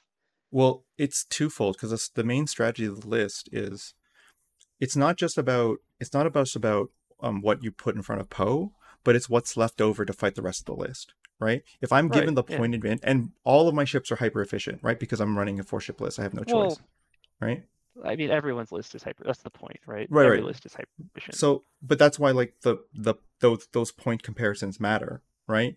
So you're saying like if I can pull away more points from from the rest of the engagement onto Poe and and basically reduce the effective firepower overall of the rest of the list, then that joust becomes more favorable on on the other side, which means that I can the arc dodging that is in the rest of my list becomes even more valuable. Right. Right? The like the this is kind of a dangerous argument you're making though, because Yeah. like we could change some proper nouns and your opponent would be able to say the same thing back to you. Like so Mhm. let's say I am uh, playing Republic and I say, you know, I can we can say replace everything you said about Poe Dameron with um like Delta 7B Anakin. Yes. Right. And you would correctly say 7B Anakin is not as maneuverable as Poe, which would be true, right? Yes. Uh, but broadly at a high level, most of the same arguments apply. And Mhm. then you can't both like say I have the split engagement and the thing that has to have more than seven points worth of stuff to shoot at it and win. Like the, you're, you're basically you're both trying to do the same strategy at a high level. But but that's but I would say that so I would say that Anakin do can do that in a similar way to Poe, just not in the same way. Like not the same Yeah. tactic, but right. the same strategy you can do. I would say that's Yeah, that's true, right? So yeah. so Anakin Okay, so I thought you were trying to say that there's something um I'm gonna say unique, but there is something unique No. about Poe, but to the broader it's a strategy. it's a it's a tactic that's the unique about Poe, but the strategy is still yeah. con- make them commit more points against Poe uh, so that he gets value even if he doesn't engage, right? Right, and which is really the the goal of all of these like I was gonna say six plus cost ships, Yeah. but Vader exists and he Yeah, yeah, can just punch things in the face. He can just punch things So I guess I should say seven plus cost ships, yeah, yeah. um, which really is just Anakin and Poe. Now that I think about it, but yeah, is that true? Is there a no, third? it's not true. I mean, Rey exists, and like there's other ships that are yeah. Rey just right? has a like a lot of other weird random vulnerabilities. I'm trying. There's is there? Uh, I guess like Defender Vader, but it's also a very different Mhm. lifestyle. So. Anyways, but yeah, I mean, but yeah, broadly, I agree with what you're trying to say. I just, yeah. um, you, as you may find, I get very frustrated with specifics like that because I think, um, Mhm. like my opponent must commit at least eight points. It's like I agree with everything you're saying minus the exact that eight number. That's the part that I don't like. Well, it's like, there it's, might be some- it's it's more about like it's not that they don't that that the eight is the magic number. It's just that if they are committing seven points or less, right? Um, then I'm just I'm just straight jousting. If they're committing eight or more points, then I'm potentially arc dodging, depending on what those points well, are. th- that's what I mean. And I, as soon as as long as that statement is broadly like about seven-ish points, then I'm happy. It's just like yeah, yeah. I know that there are seven points in X-Wing that you would not joust with, though. I don't know what it is, but I'm sure we could find it, right? Mhm. And I'm sure there's eight points that you would joust. I, I, I- that we could make very easily, Mhm. right? Sure. like if someone shows Sure, up sure. with like two terrible Y-wings, like yeah, I don't care. I'm just killing these. Yeah, yeah. Um, Um, yeah, yeah. I, I mean, I, yeah. It's it's not they're not they're not hard rules, but it's just like it's okay. Well, kind I'm of to prove glad a you point. saved your Han opponents that you played from shame, and also I couldn't find them on List Fortress, so. Uh, it's surprisingly hard. It actually makes me happy that um like if you search for player names and then cite listfortress.com, like you can find people's games. I really shouldn't be advertising this as like a way to stalk people, but it's a thing. we're we're at three do. hours in. No one's listening anymore. It's fine. That's true. But like yeah, like you know, I can very quickly find all of your games. I feel like at some point we found a way to disable this kind of scraping for List Juggler. I say we. I was not part of List Juggler Mhm. anything. but uh, that probably would be a good thing to not let people do now that I think about it, as much as Mhm. I like doing it. Like, Yeah. oh, you were at the 2023 World Championship. You got 36th. You Yeah. played against these people. It's like, whoa, can- this might be. You can do that on Longshanks, so I'm pretty sure. Yeah, I believe it. Yeah. And I mean, it's not like it's all. If anybody wanted, like, I have a full local copy of List Fortress and not even like a scraped database or not even like the actual database, just scraped for the from the API. So, like, Mhm. Mhm. yeah, no, it'd just be limiting future damage. I don't know. Anyways, okay, so we're at the three hour mark. Uh, I'm honestly, we could keep talking if we want. I feel like this is good, good enough for the podcast. I don't want to Good, um drain our, I don't know whatever viewership we're gonna have, but uh, you know, um, I'm really happy to that have this conversation with you. I hope we can do it again. I hope we don't have to do it over a podcast, or maybe we do. I'm not Yep. sure, but I uh, uh there's people really shockingly like the uh like in person really scuffed recordings way more than I ever would have expected, which is good because they're way more fun to record too.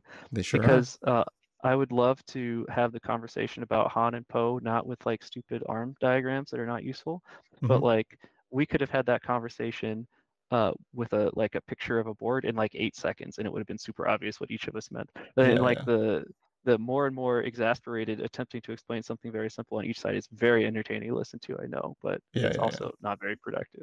Yeah, yeah. Maybe we need more confrontational for it to be even more entertaining.